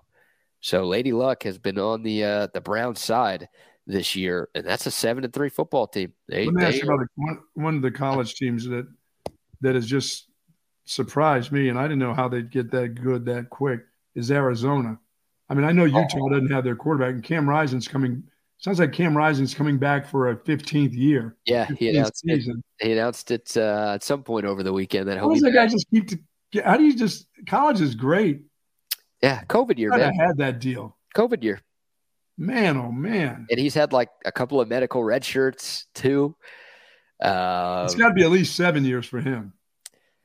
Well, let's see. When was he at Texas? 20, Let's for a year. 19, 18? I don't know. Yeah, I think uh, next year will either be year five or six for for Cam Rising. Good, good for him. Like he's a good player, easy kid to root for. He's coming to the Big Twelve. That's bad news if you're a Big Twelve fan because Utah's always good. But uh, yeah, with Rising coming back, they're going to be a problem again next season. So we obviously won't have to deal with that. But uh, the other schools that are still in this mid conference. And this Arizona team is starting to play some really good football. Dude, Arizona's a top 10 team in the country right now. Uh, they've got three losses. They were ranked 17 before they beat the hell out of UCLA or UCLA of um, Utah. Thank you, Utah. You literally just said that. We were just talking about them for two minutes. Um, yeah, Arizona's they've been really, really good lately. They've won one, two, three, four, five games in a row. And the only loss that they've had in a while was a three overtime loss to USC. And that was when USC was actually playing good football. Right. Um, they only lost to Washington by seven. They beat Oregon State. They beat Washington State by a ton. They beat UCLA by a ton. They beat Utah by a ton. Uh, Arizona, I, I, don't know how many people could name more than like one player on their team, if anybody could even name one player on their team, but they're doing a good job. And has Chip Kelly, did he keep his job? They're also going to the Big 12 next year, too. Um, yeah, no word on Chip Kelly getting fired yet. Uh, they beat USC, which it was weird, right? We we all thought that was weird. They basically said after the USC game, Chip Kelly's getting fired, and you and I are like, well, what happens if he wins the USC game? Yeah, if he wins the game, and they did by 18. So nothing official yet in regards to uh, Chip Kelly's status at UCLA, but you know, huh. once once a report like that comes out, there's no coming back, right? He's he's no done. generally it just ha- it will happen. Yeah, I mean maybe they'll let him coach their last game against Cal, but in between that and the bowl game, you would you would think he's he's cooked. Which that's an interesting move. I know UCLA hasn't been great with Chip Kelly, but uh, they've got eight wins. I think they've right been now. better with Chip Kelly. Yeah, they were before better. he got there. They've been they, they were terrible. Yeah, they've got that five star quarterback Dante Moore, the true freshman, who you know Chip Kelly brought him in. It was a big recruiting win for the Bruins. And you would think that they would give Chip Kelly, who's obviously an offensive coach, more opportunity to work with Dante Moore to, you know, to develop him. And sure, felt like there was a, a relatively bright future out there in uh, Los Angeles. But uh, yeah, no no official word on on Chip Kelly whether or not he gets the axe. All right, we'll get uh, into some more college football. Of course, we'll get back into the Longhorns. We'll also talk Texas basketball here in a moment. But, Bucky, how about uh, our friends at Texas Orthopedics? Yeah, if you're seeking specialized patient focused orthopedic care, contact Texas Orthopedics. The folks there, their physicians offer, of course, surgical and non surgical orthopedic care for children and adults, spinal care, sports medicine, trauma care, joint replacement, rheumatology, and even more. While you're there, say hello to Dr. Christopher Danny and Christopher Stockton. They're dedicated orthopedic surgeons, and their goal is to get you back into good health, of course, and that great quality of life that you deserve. Texas Orthopedic is the largest independent orthopedic practice in the state of Texas. For more information, go to txortho.com. That's txortho.com. Yes, txortho.com. Many thanks to them for partnering with us here at Texas Sports Unfiltered. And also, how about a recorded spot our buddy Steve and the team at Pest Wranglers. Pest Wranglers, Pest Wranglers, Pest Wranglers. What are you doing? I'm making a silly commercial like other companies so people will remember our name. But we're not like other companies. Anyone could see that from our five star reviews. But how will people remember Pest Wranglers? Well, once they try us, they'll never forget that we are the most effective, reliable, and affordable pest control company. I guess you're right. Pest Wranglers is the best at pest control, wildlife management, termite pest control. Pest Wranglers, Pest Wranglers, Pest Wranglers. What are you doing? Hey, it couldn't hurt. Pest Wranglers, 512 670 7808, or find us on the web at pestwranglers.com. Yes, indeed. Yes, indeed. Shout out to Pest Wranglers. Also, shout out to Altstadt Beer. Yeah, man. Oh, yeah, that's my responsibility for Thanksgiving. I brought the beer. Got a few six packs ready for Turkey Day this week. Everyone's going to love me. Everyone already does love me. Come on, what's not to love? But when you show up to your Thanksgiving lunch and or dinner with Altstadt beer, everyone's going to love you too. It's the best beer that there is. It's easy to find all throughout the state of Texas. HEB, Specs, Total Wine, Twin Liquors, wherever you go to get your beer. Uh, 34 Wine and Spirits, we'll give them some love too. Of course, they've got your Altstadt beer. So many different brews. You can bring a few different types of six packs. So everybody at the dinner table is going to be satisfied. And you're spending all this time with your family. You might need a couple of cold ones. Altstad beer is fantastic. Uh, there are no preservatives. There are no additives. So, you know, you're, you're eating a bunch of crap this week. You can at least feel good about drinking a clean beer. There's also the Altstadt Light, which hardly has any calories, but still tastes great. Uh, that's the stuff, man. I'm telling you. Get ready maybe for Monday Night Football tonight, but of course for Turkey Day on Thursday and all the football and food that you're going to be consuming. Make sure you have some Altstadt beer no impurities, no regrets. No, I wish I had some Olipop too. I've got to get some Olipop for this week coming up towards the end of the week for because I'm going to be eating some junk now. I'm not messing around. I'm about to push my face into a thing of gravy and mashed potatoes, like the kid on a Christmas story. Yeah, I get after some mashed potatoes. There you go. And I can't wait to have that. But I need some Olipop to go to get everything down into my gullet. You know, I'm, I've been seeing a lot of doctors. I've been peeing in a bucket for the last 24 hours. What? You know, to get that deal is I, I've got to, I've got to get this urine sample. Generally, you know, you, you know, you just pee in a little jar there in the bathroom at the doctor's. He said, I need a 24 hour sample from you. I'm like, what? 24 hours. I started yesterday afternoon. I'm not done till three o'clock this afternoon. But all my urine goes into a urinary container. It's- I call it Big Red. It's Big Red. And it's on, Is it it's on ice, man. It's on ice. Your pee is red? No, it goes into a red container. So Okay. it's, and it's and it's on ice. But do you have a big red label on it? You're hoping someone drinks it? No, dude, the container is red. And anytime I had to use, if I got up last night, of course, twice, I had to go and go and I had to remind myself, don't take a right, got to take a left and go into the other bathroom. And you got a whole, you have a whole bucket full of piss in your place? it's not a bucket; it's in a, it's in a, it's a pissolette. it's not in a bucket. Oh, It's inside of a cooler that's iced down. I had to keep it cool. What, you got ice in there? What are you, a trough? I'm trying. You know, I want to be in that ice, don't you? So you bad. trough at your No. place right now? Oh my God, it's great. Golden Goose on South Lamar or Wrigley get there. Field? Got to get that to the doctor this afternoon. How are you going to transport that? In my cooler, it's in a cooler. I just don't want anybody bump into me. You can't be shaking the cooler around. Okay, the container's got a lid on it. Got a lid on it. It's in the it's in the in the in the cooler in a plastic bag filled with ice. Dude, please offer that to a homeless guy. and- Here's some lemonade, my friend. it's on Uh, ice. I'm uh, not. Oh no. Yeah, No, no, on, you're doing all this work with the homeless this week. You're bringing them food on Thursday. morning. I'm hitting the streets on Thursday. So Yeah. give, give them something to drink, too. No, no. I get them some Olipop. That's what I need to bring. I'm going to Costco here to get the rest of the goods. Bring it to Oli. You know, so I'm giving them a tangerine, Yeah. a sandwich, cookies, and maybe a bag of chips. How's that? Yep. That's a great bit. And uh, some of your own drink. Some of my own special Bucky lemonade. Oh, no, I'm not doing that. No. We heard about bum rap. Might as well give it to them, huh?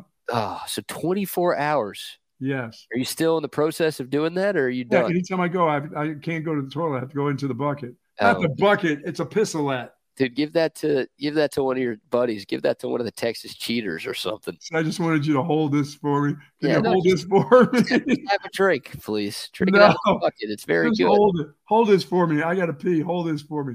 But I have to pee. It's lemon No, lime I can't waste any of it. It has all go in there. Oh, well, shout out to Olipop. That stuff tastes great, unlike whatever Bucky and I are talking about right now. Great tasting soda. That's good for you. Hey, you might need some digestive help this week Yes. with what you're eating. No, sure, for sure. Nine grams of fiber in every can of Olipop. Only two to five grams of sugar in every can. And uh, you talk about being the life of the party, how about showing up with some Olipop? People are going to love this stuff. Oh my God. I had a couple buddies text me over the weekend telling me that they tried Olipop for the first time and they're hooked. It's great tasting soda. That's actually good for you. It makes no sense. I don't know how it works because every other healthy thing that I've eaten or drinking in my life has been horrible. Uh, this stuff tastes great. It tastes like the soda that I love. And once again, it is good for you. Like it's not not bad for you. It's actually good for you. Yes. Fantastic what Olipop has done. Our man CB says Blue Santa needs volunteers. We're going to be out there amongst the people Yes. on the what the 16th. 16th of December, we will be walking the lines. We'll be doing a show out there. Yeah, looking forward to that. And uh, yeah, if you if you can help, man, there's going to be all sorts of volunteer opportunities around Central Texas that uh, we'll try to tell you about, and we'll obviously try to do our part to give back to the community as well. But uh, yeah, Blue Santa, a great cause that uh, Bucky you've been a part of for a long, long time. Oh, I was yes. a part of it when I lived in Austin for the first time, and uh, excited to be a part of it once again. So yeah, should be fun. Hope to see uh, a bunch of you dropping off those toys on December 16th. The day before winter. Oh, so it's going to be like what, 80 degrees on that day? Could be. It could be. But it won't. Uh, okay, but it won't be cold according to you. No, winter will be the next day, the 17th. All right. Calling on winter to be the 17th. Even though it starts the 21st, you're putting in the call for four days early. I don't know how you come to that conclusion. It's not me who came to the conclusion. It's the, the people who are in charge. Who? The captain? Is it the captain again? I have my captain headset here. Yes, you do. Uh, we're traveling at an altitude of 40,000 feet today. Who made you the captain? Why Uh, can't you just be the lieutenant? Please uh, keep your nut cheese intact. fly here. Thank you very much. Oh my Uh, goodness. Yeah, yeah, yeah, yeah. So uh, we'll see what the weather is like, but looking forward to that. Yeah, uh, sign up for uh, Blue Santa. If, Be a volunteer for sure. out. Yeah, it's a fun man. It's a really, really fun and rewarding experience. Um, so we'd love to see all of you out there. Yeah. Plus, if you're volunteering, you'll get to hang out with us for a little bit. I love I love the lines when you go down the lines and the cars are there to pick up the the gift cards and and and they bring their kids. Their kids are giving to other kids during the course of that day. They get to see what it's like to for some kids that don't have the kind of fortunes that they have. They go and drop off toys and different things to different homes, and that, that is a that's a great thing that's, that's happened for a lot of years here in Central Texas. Blue Santa, like I said, they got blue Santa, they got brown Santa. You know, I tried to be the black Santa, but I get I get said at the mall, no, no, Mr. Godbolt, I don't think so. Mm. I did get to be the black Santa over at East Side three years ago. I did get that job, but Well, I'm sure I've the been- kids really thought you were Santa Claus, huh? You look but I did just get. like Wait, I got look, I got this going on, you know, but you've like one one hundredth of Santa Claus's beard, and you have zero one hundredths of Santa Claus's skin color. What? See, what what is that? Why does it see? That's the one. That's the one that always get. That's why I can't get the gig. I can't get the gig at You're the also, mall. you're also the- like half the size of Santa Claus. Oh, they can fluff you up. I mean, they can. They they got fluffers there. No, uh, with the, what James Harden's got his fat suit ready that you could borrow. Yes, but once again, you know, I've I've tried. I go every year to the Hill Country, or not the Hill Country. Uh, what's the one? The White Mall there by Westlake there, Oh, Barton Creek. Barton Creek. I've been turned down because the guy goes, I don't know if the kids are going to want to sit on your lap there, bro, Santa. You know, Bro, Santa, Santa bra. come on, brah. Oh, no, My God, uh, not your job. the You can be Santa. one of the little elves. I'm like, no, that's not the job I want. Oh, I want to be Santa. Hey, I love it. I love it. We'll see if we can get you a Santa Claus gig at uh, at some point. No, no, I'm done. No, no, I'm not complaining anymore. I'm, I'm done. That's all. That's over with. Oh, okay. I complained about yesteryear, but no, I don't want the gig. I, I don't want kids on my lap now. Uh, I, I just got a text on uh, my personal text line two one. No, I'm not giving out that number. Uh, is the Buck bringing the lemonade and baked potatoes for Thanksgiving this year? oh, oh, that'd be great. That's a two for one right there. Oh, gross. Get That was that actually for- that was Jeff Howe who texted that in. I'm sure he's cool with me mentioning his name on that. That's fantastic. great job. That is fantastic. Uh, speaking of fantastic, how about the shot Max Abmas hit with 0.4 seconds left at the Garden? I mean, hitting the game winner is Against always that team. hitting the game winner is always cool, but hitting one at the Garden at the Yes. Mecca, one of the most historic basketball venues in the world, that's even more special. Uh, if you didn't know who Max Abmas was before yesterday, you sure as hell know who he is now. Uh, didn't have a great offensive day, but when it mattered most, a tough fadeaway jumper with the hand right in his face to give Texas the win. 81 to 80, the final score at the Satva Empire Classic. I still don't know what the hell that company does, but the Longhorns get a win and they avoid what would have been a catastrophic loss, man. I mean, you know, you see Louisville and you're thinking, oh, what, do you mean, BK? Louisville's always good. That's a basketball program with a ton of history and a ton of pageantry, and uh, it's a big brand in the sport. How could that be a bad loss? Louisville last year, I think, won four or five games, and they lost to Chattanooga early this year. They almost lost to a D2 team in a scrimmage right before the season Oh, started. yeah. They beat UMBC, yes, that UMBC by one point in their season opener. Like they're bad. They're really, really bad. And if Max Abmas doesn't hit that shot, we're talking about a catastrophic loss for the Longhorns. And the big man played well, huh? Oh, Kadin Shedrick. Yeah, it was uh, the transfer showed up and showed out. And obviously, there are a bunch of them for Texas this year. But Kadin Shedrick, the big man from Virginia, who I wasn't sure he was going to be healthy by the start of the season. Uh, he's been healthy and he has been really, really good. A career high 27 points for him. He's not known as an offensive guy, huh? No, but that's why he transferred, right? He was at Virginia, and Virginia does an offense well under Tony Bennett. I mean, they're known for stifling defense, and Kadin Shedrick was a really, really good defensive big man for them for a few years. But hell, it feels like Virginia only scores uh, like 30 points a game. And Kadin Shedrick damn near had 30 points himself yesterday. Uh, yeah, 27 points in 27 minutes for him. Also had wow. seven boards and three steals as well. He was a freaking beast. Shot 11 of 15 from the floor. Of course, a lot of those were uh, short range shots and dunks, but he was fantastic. And then, yeah, Max Abmas with uh, 14 points, second on the team in scoring. Well, not a great day shooting the ball for him, but uh, hit the biggest shot of the game when it mattered the most. That was great to see. And man, Louisville played well. Like that's that's the best game I've seen Louisville play under three years. Their second year head coach.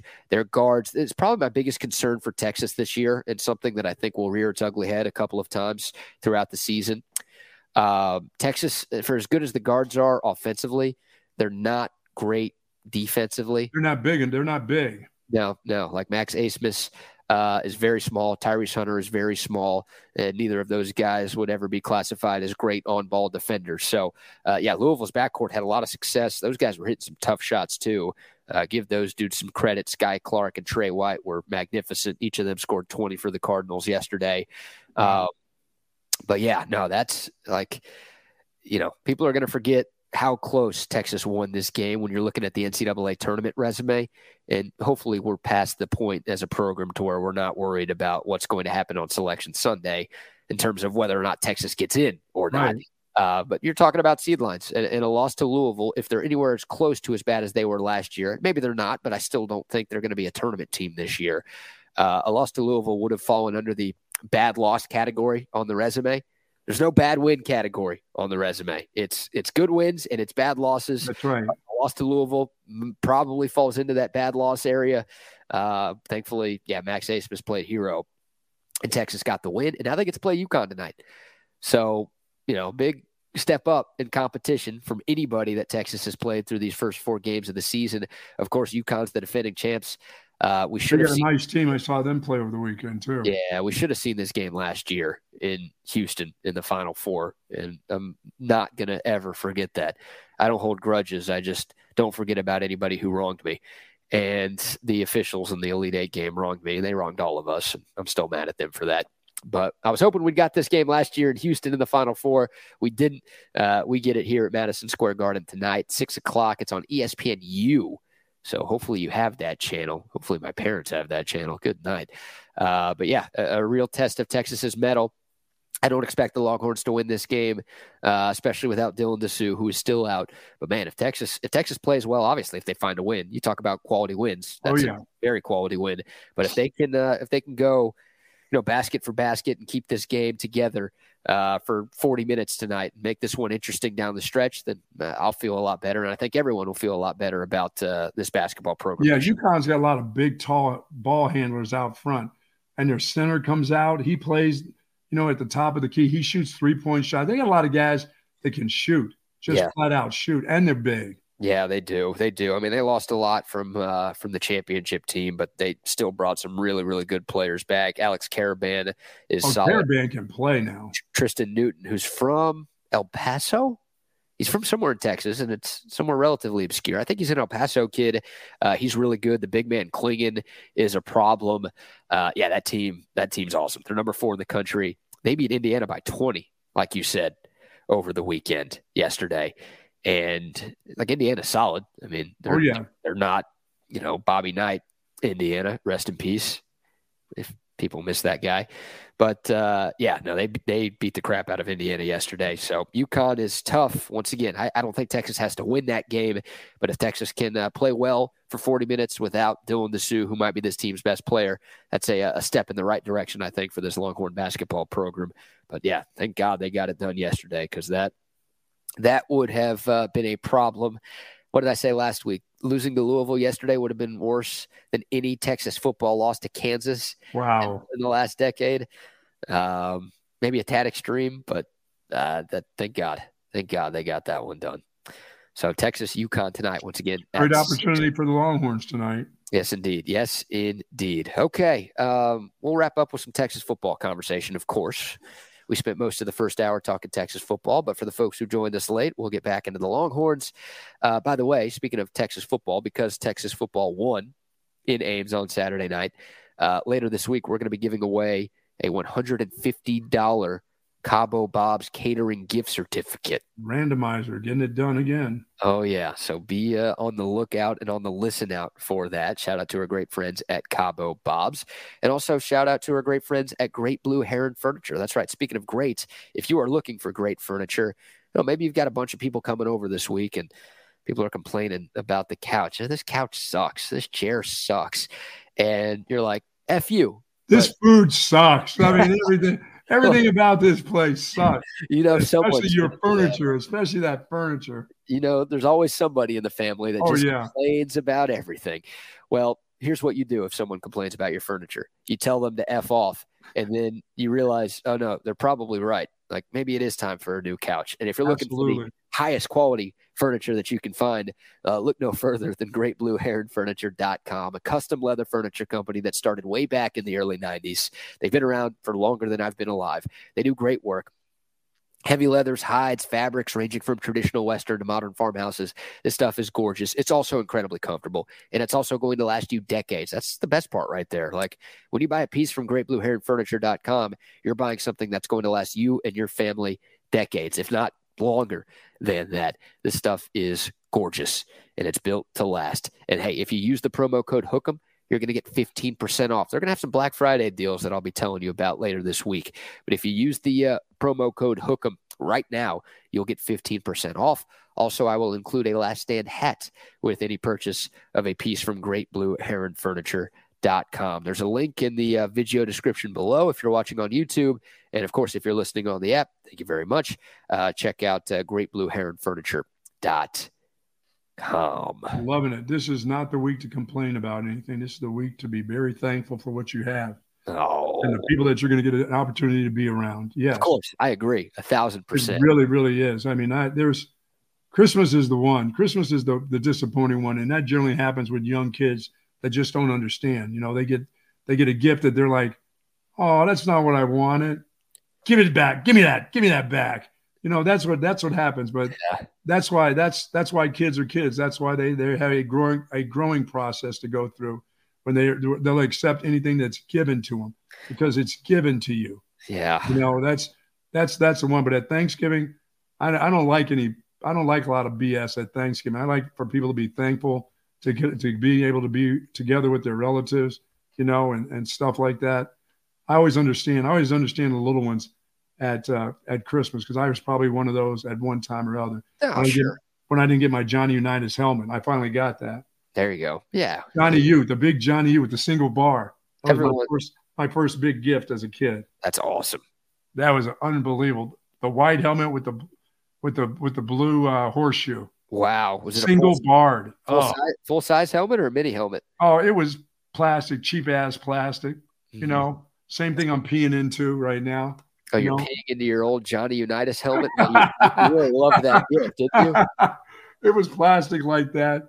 And that thing, I think it was the first time I ran into a tree. I made a cut in the backyard and I hit a tree with the helmet on. Things like cracked on the side. Oh, might have saved your life though. Probably. Even that tiny little plastic. That. Oh, uh, you're absolutely right. I was, was out dodging stuff. You know, kind of like being at Iowa State, like being at Ames in the dark. I ran to hit that tree and that thing just went.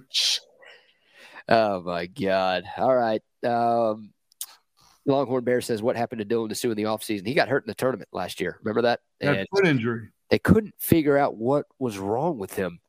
Uh, I heard from somebody I talked to before the season started that said like Disu went to three or four different doctors and no one could figure out exactly what was hurting him. And finally, like the last doctor he went to was like, oh, here's the problem.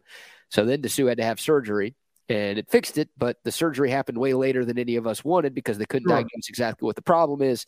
So he's still recovering from that off-season foot surgery. But uh, yeah, that's why his timeline was pushed back a little bit. Uh, I think by conference play we'll get Disu back, which you know conference play doesn't start until the turn of the year.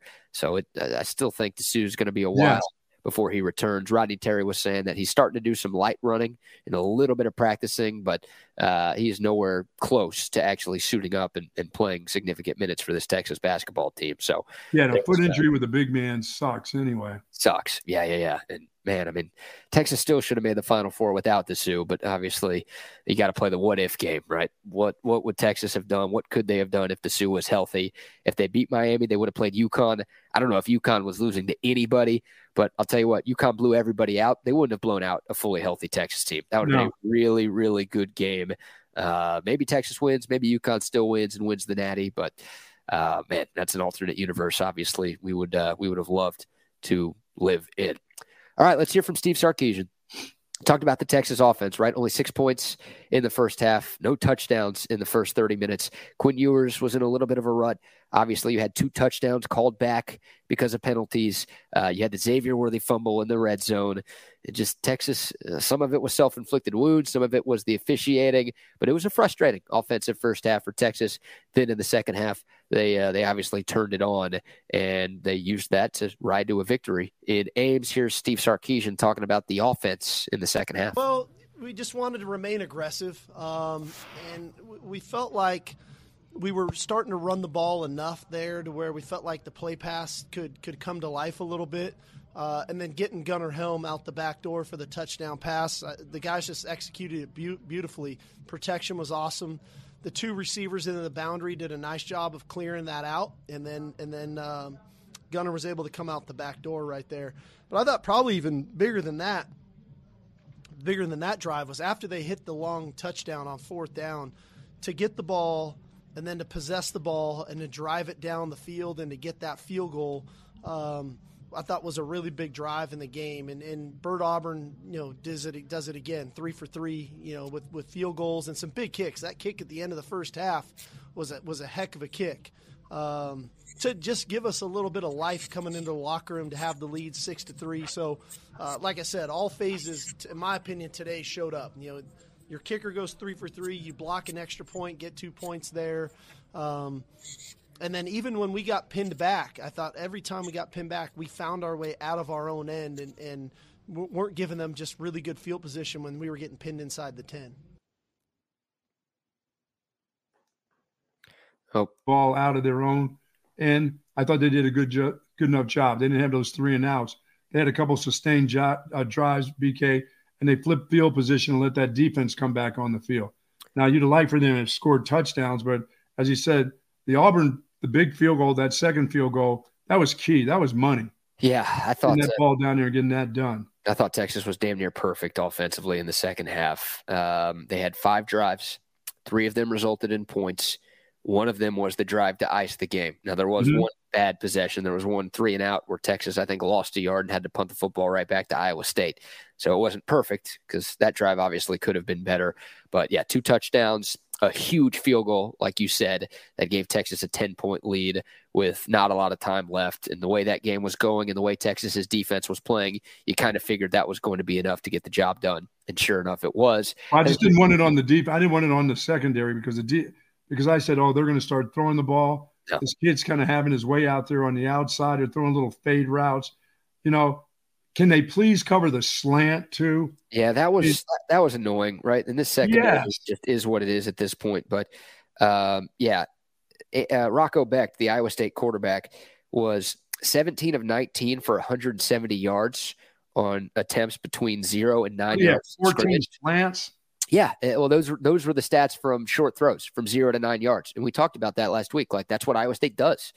They want to nickel and dime you. A lot of slants, a lot of flats, a lot of outs, just short throws because you know they've got a redshirt freshman quarterback and they don't have a great offensive line, so they want to uh, get the ball out of their QB's hands as quickly as they possibly can.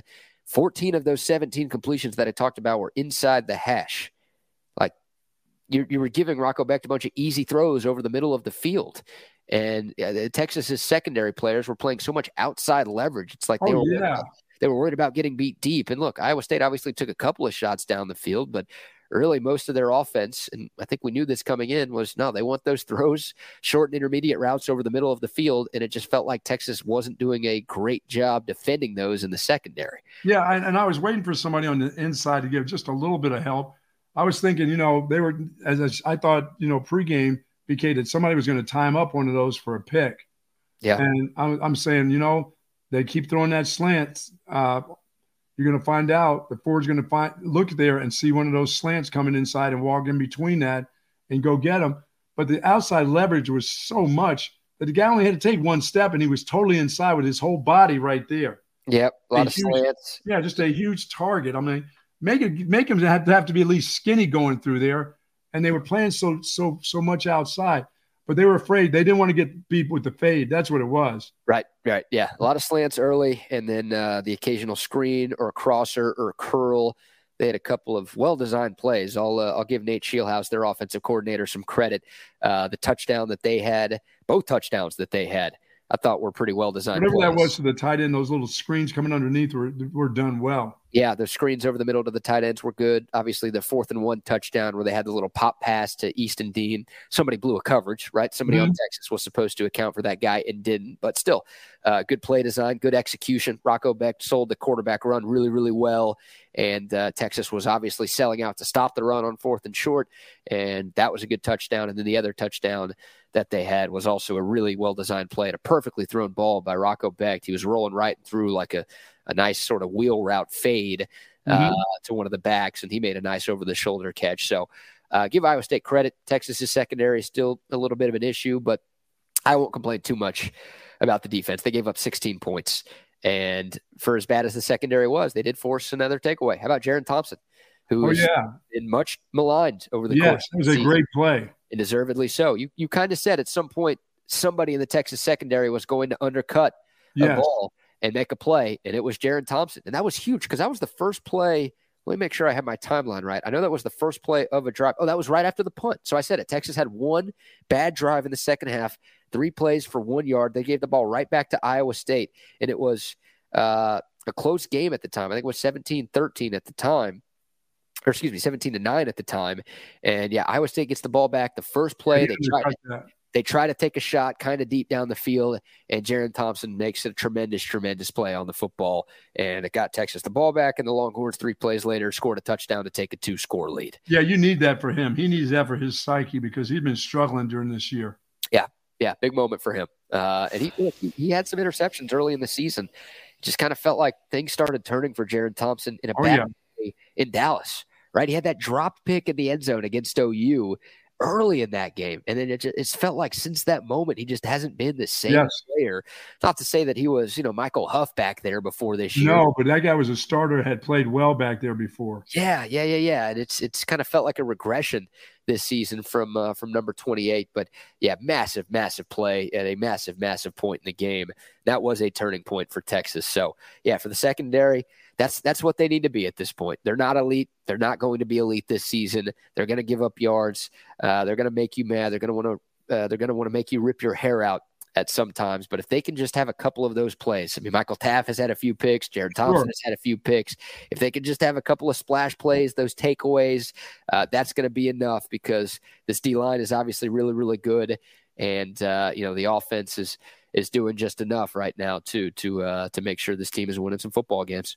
Well, and and I'm as I as, hopefully CJ Baxter is okay because he he looks like he can he's going to get better with every game. He just he just will, you know. And and the way they blocked for those guys on Saturday was one of the better running games uh, performed by that offensive line. I thought they did a good job getting after getting after some double teams, and that three man front wasn't holding up. It just it wasn't holding up. They were in the laps of uh of the linebackers. They had a lot of safeties having to make plays in, the run game, and CJ CJ Baxter was just he was just you know an good. away from making some really big big runs once he got outside too. Yeah, I, I think CJ Baxter's longest run was 21 yards. And man, he, he if he made one more guy miss, that could have been a big run. Oh, Like yeah, he was he's, and he was close on others too. Yep, he left At a little meat on the bone. Yeah, he averaged six yards a carry, over 100 yards. He, he played great, and that's all any of us, I think, could have ever asked for. And I'll tell you this: he's a one cut kind of guy. He's not going to fake out three guys in the open field. He's not going to stop, start again. Because once he gets that big body, you know, that 225 going, 6'2, 225.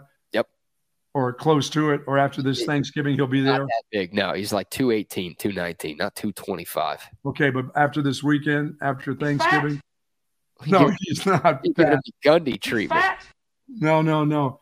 He if if he can get those combo misses, he'll be he'll be really really special. Right now, he's still he's a one cut guy, and that's fine for a young guy. Just take care of the ball, make that one cut, Yep. because he's going to fall forward, and he's going to now hit you, and you're going to feel the you're going to feel how big he is now. Too. I, I, I like that. Plus, the offensive line, they understand what they have to do. They have Yeah. to continue to run, and they're going to have to make some plays themselves. I thought the O line was great. I did too. Cole Hudson, give him some credit coming in for the injured DJ Campbell. I thought Oh, he was uh, really, really good. Yeah, once again, four sacks, but three of those I would argue were on Quinn Ewers. Yeah, Uh, well, did he seem slow? Did, was Yeah. he was he Early just was he trying to go through progressions there, holding on just too long? Yeah, I guess so. I mean, uh, I, I think though Saturday is another game that shows you the maturation of Quinn Ewers because, you know, last year when he got off the bad starts, he just he couldn't figure it out. right? He True. couldn't- He couldn't turn things Yeah. around, and a bad start would just avalanche into a bad game. Uh, but you know, quarters two through four, especially in the second half, but I'll even give him credit for the way he played in the second quarter. He was a different guy. So to do that Yeah. on the road against the number one total defense in the conference, uh, big time from Quinn Ewers, and thank God that guy is uh, is healthy enough to play. Clearly not 100, percent but thank God he's healthy enough to play because uh, he gives this team the best chance to win. For sure. All right. It is uh, 10 o'clock, which means we are done for the day. Of course, we'll be talking plenty more Texas football and college football and NFL football and uh, basketball and so much throughout the course of these next few days. Once again, we've got shows through Wednesday here on Texas Sports Unfiltered and a pre and post game show on Friday as well. But it's not just us. Of course, we've got our guys coming on right now Double R and Wags with a little chaos theory from uh, 10 to noon, a two hour edition of Chaos Theory today. What's up, gentlemen? Can you guys hear me? A deuce. Um, so I have lost all my permissions somehow. Like I can't see any. Same thing happened to me. I, I got it, Wags. Don't right, worry. right I, I got it. Same thing happened to me. We got that figured out. We got that figured out. Yep. Hey, Well, hey, Bucky. Everything's going great then. I mean, I was getting ready, getting ready to come in here, and well, I have all kinds of chaos for the theory, but Yeah. I mean, fuck, everything looks like it's good. No, it's a so so. Bucky, you were talking about your uh, Johnny U, your Johnny U helmet uh, Oh, back yeah. in the day. The old plastic one. Staubach. Come had go- on, look at that. Two Had to bars. go get it off the wall, my man. Look at that. Two that. bars. So How is that plastic? Is that plastic? Can that plastic take a hit? Not really, could it? Yeah, right. Uh, You need BrainVault times one hundred. is that from Riddell? They don't make it like that anymore. Yeah, they, this is uh yeah uh large uh, Rawlings Rawlings uh, ma- manufactured uh in 10 of 1979 and I I, don't had think uh, mine was Rollins. I think mine was Woolworths. Who? Woolworth. I mean, you don't even know what a Woolworth store is. yeah yeah That's not a real thing. It is. No way, dude. Woolworths Uh, had the best store for pets. You could go in there and buy snapping turtles. The whole works. I used to get I used to get turtles and then let them loose in the in my bathtub when I was a kid. yeah Woolworths had everything. They had iguanas. you could buy a Guana and a Johnny Unitas football helmet in the same place. Same Oh, store. yeah. guys there there was a store a- and, Call that a and dime I, I don't know some of the some of the Houston people may remember this, but there was one in San Marcos. You got to remember, I grew up in Lockhart. We didn't have anything. We had a Gibson's. We finally got a Walmart, but we would we would drive to San Marcos, and there was there was a department store, kind of one of those things called Whackers. Can you imagine having that name these days? Hardly. Whackers. Hardly Really? Yeah. know. You could get anything at Woolworths. The only thing I couldn't do is I couldn't go and have an ice cream soda at the counter in the back. It was no colors allowed. You couldn't. Oh. I- this was in North Carolina. This is. It's now a civil rights museum. I could not go back there and sit. At, in, in the 60s, when I was a kid, I couldn't go sit back there. I'd go to Woolworths and people would be having grilled cheese sandwiches with chips and stuff. I couldn't go back there and sit with other people back there. That's that's where I grew up in Greensboro, North Carolina at that time. I was in the 60s, brother. That's that's that was that was that was Breaks crazy. my heart, you, man. You know how hard I wanted, you know how bad I wanted to have my Man. ice cream soda. I'm watching everybody. Can I go sit there? No, dude, you can't even sit there. I grew up in the times where you couldn't go. I had to go at the movie theaters. I had to go upstairs. I couldn't be at the lower level. I sat up in the balcony. Well, I'm glad we've uh, I'm glad we've grown as a as a country and as a nation to where In, in a way, we have. Have we? yeah, in a way, you're right. You're right. We've In got, a way, in a way, a lot we of have. growing, a lot of growing we still need to do. Yeah, yes, we right. still need to do. And what a great week to grow, guys, for Thanksgiving. I'm glad you guys Right. gonna be around family and BK's down there with his family. And you know, I've got my daughters uh, that'll be going out to their families, and you know, I'll be my wife will be going out and serving some of the the, the folks that need it. We'll be headed to the bridges on Thursday. And if you can be with your kids and be with your family, there is nothing better on Thanksgiving. Christmas, Christmas is different. It's about, you know, people just don't have the kind of money they used to have. So Christmas just? Yeah. you know, Yeah, but hate that. Thanksgiving, everybody should be able to find a meal. Mhm. Everybody Right. should there's there shouldn't be no one without a meal, and there should nobody in, in our area that should be hungry. And I know the Austin area food bank, Central Texas, does a great job, and I support them with everything I can. But man, just to go out in the streets and throw some some uh, uh, some turkey sandwiches with some cookies from Costco this week and a tangerine and some chips, man, that's gonna be that's that makes my day. Right. That my day will be made. Then get my ass back and sit on the couch and watch football. That's Good, it. that's a good day for me. That's right. Amen, I'm brother. glad you guys are with your families. Amen. Same here, Buck. I love it. All right, guys. All right, uh, we'll be smash. right- Keep slamming. Hey, Buck you is in even- Galveston? yeah, yeah. Bucky doesn't even say bye anymore. He just says smash or slam I might be I might be seeing you down there in Galveston. I don't so we have we have plans for Galveston and we have plans for South Padre. We just gotta decide which one to cancel. for this week. Yeah, for this week. She's made Damn. Well, Hey, come can- on. Can I have whichever one you don't take? I'm going to Lockhart, dude. I, I mean Hey, y'all are- Michigan and y'all- Ohio State looked like it was gonna be fantastic right here from the the Tom McKay audiovisual consultation studio. So Dude, if y'all make it down here, hit me up. If y'all need a Yeah, place to, sure. to eat on Thursday, seriously. uh, I, no, we uh, won't we, no, I I- wouldn't do that to your family, but I appreciate that. I, would- I you. need you. There's 35 people. I wouldn't do it to you. I feel like an a hole inviting you, but also Oh, I need, I need people. you're in I, trouble. I need Okay. people I like. Just kidding. I love all of them because some of them might be watching right now. I love them all. Uh, and I love you guys too. And I will love you too, brother. I'll be listening. See You you are all the in a couple hours.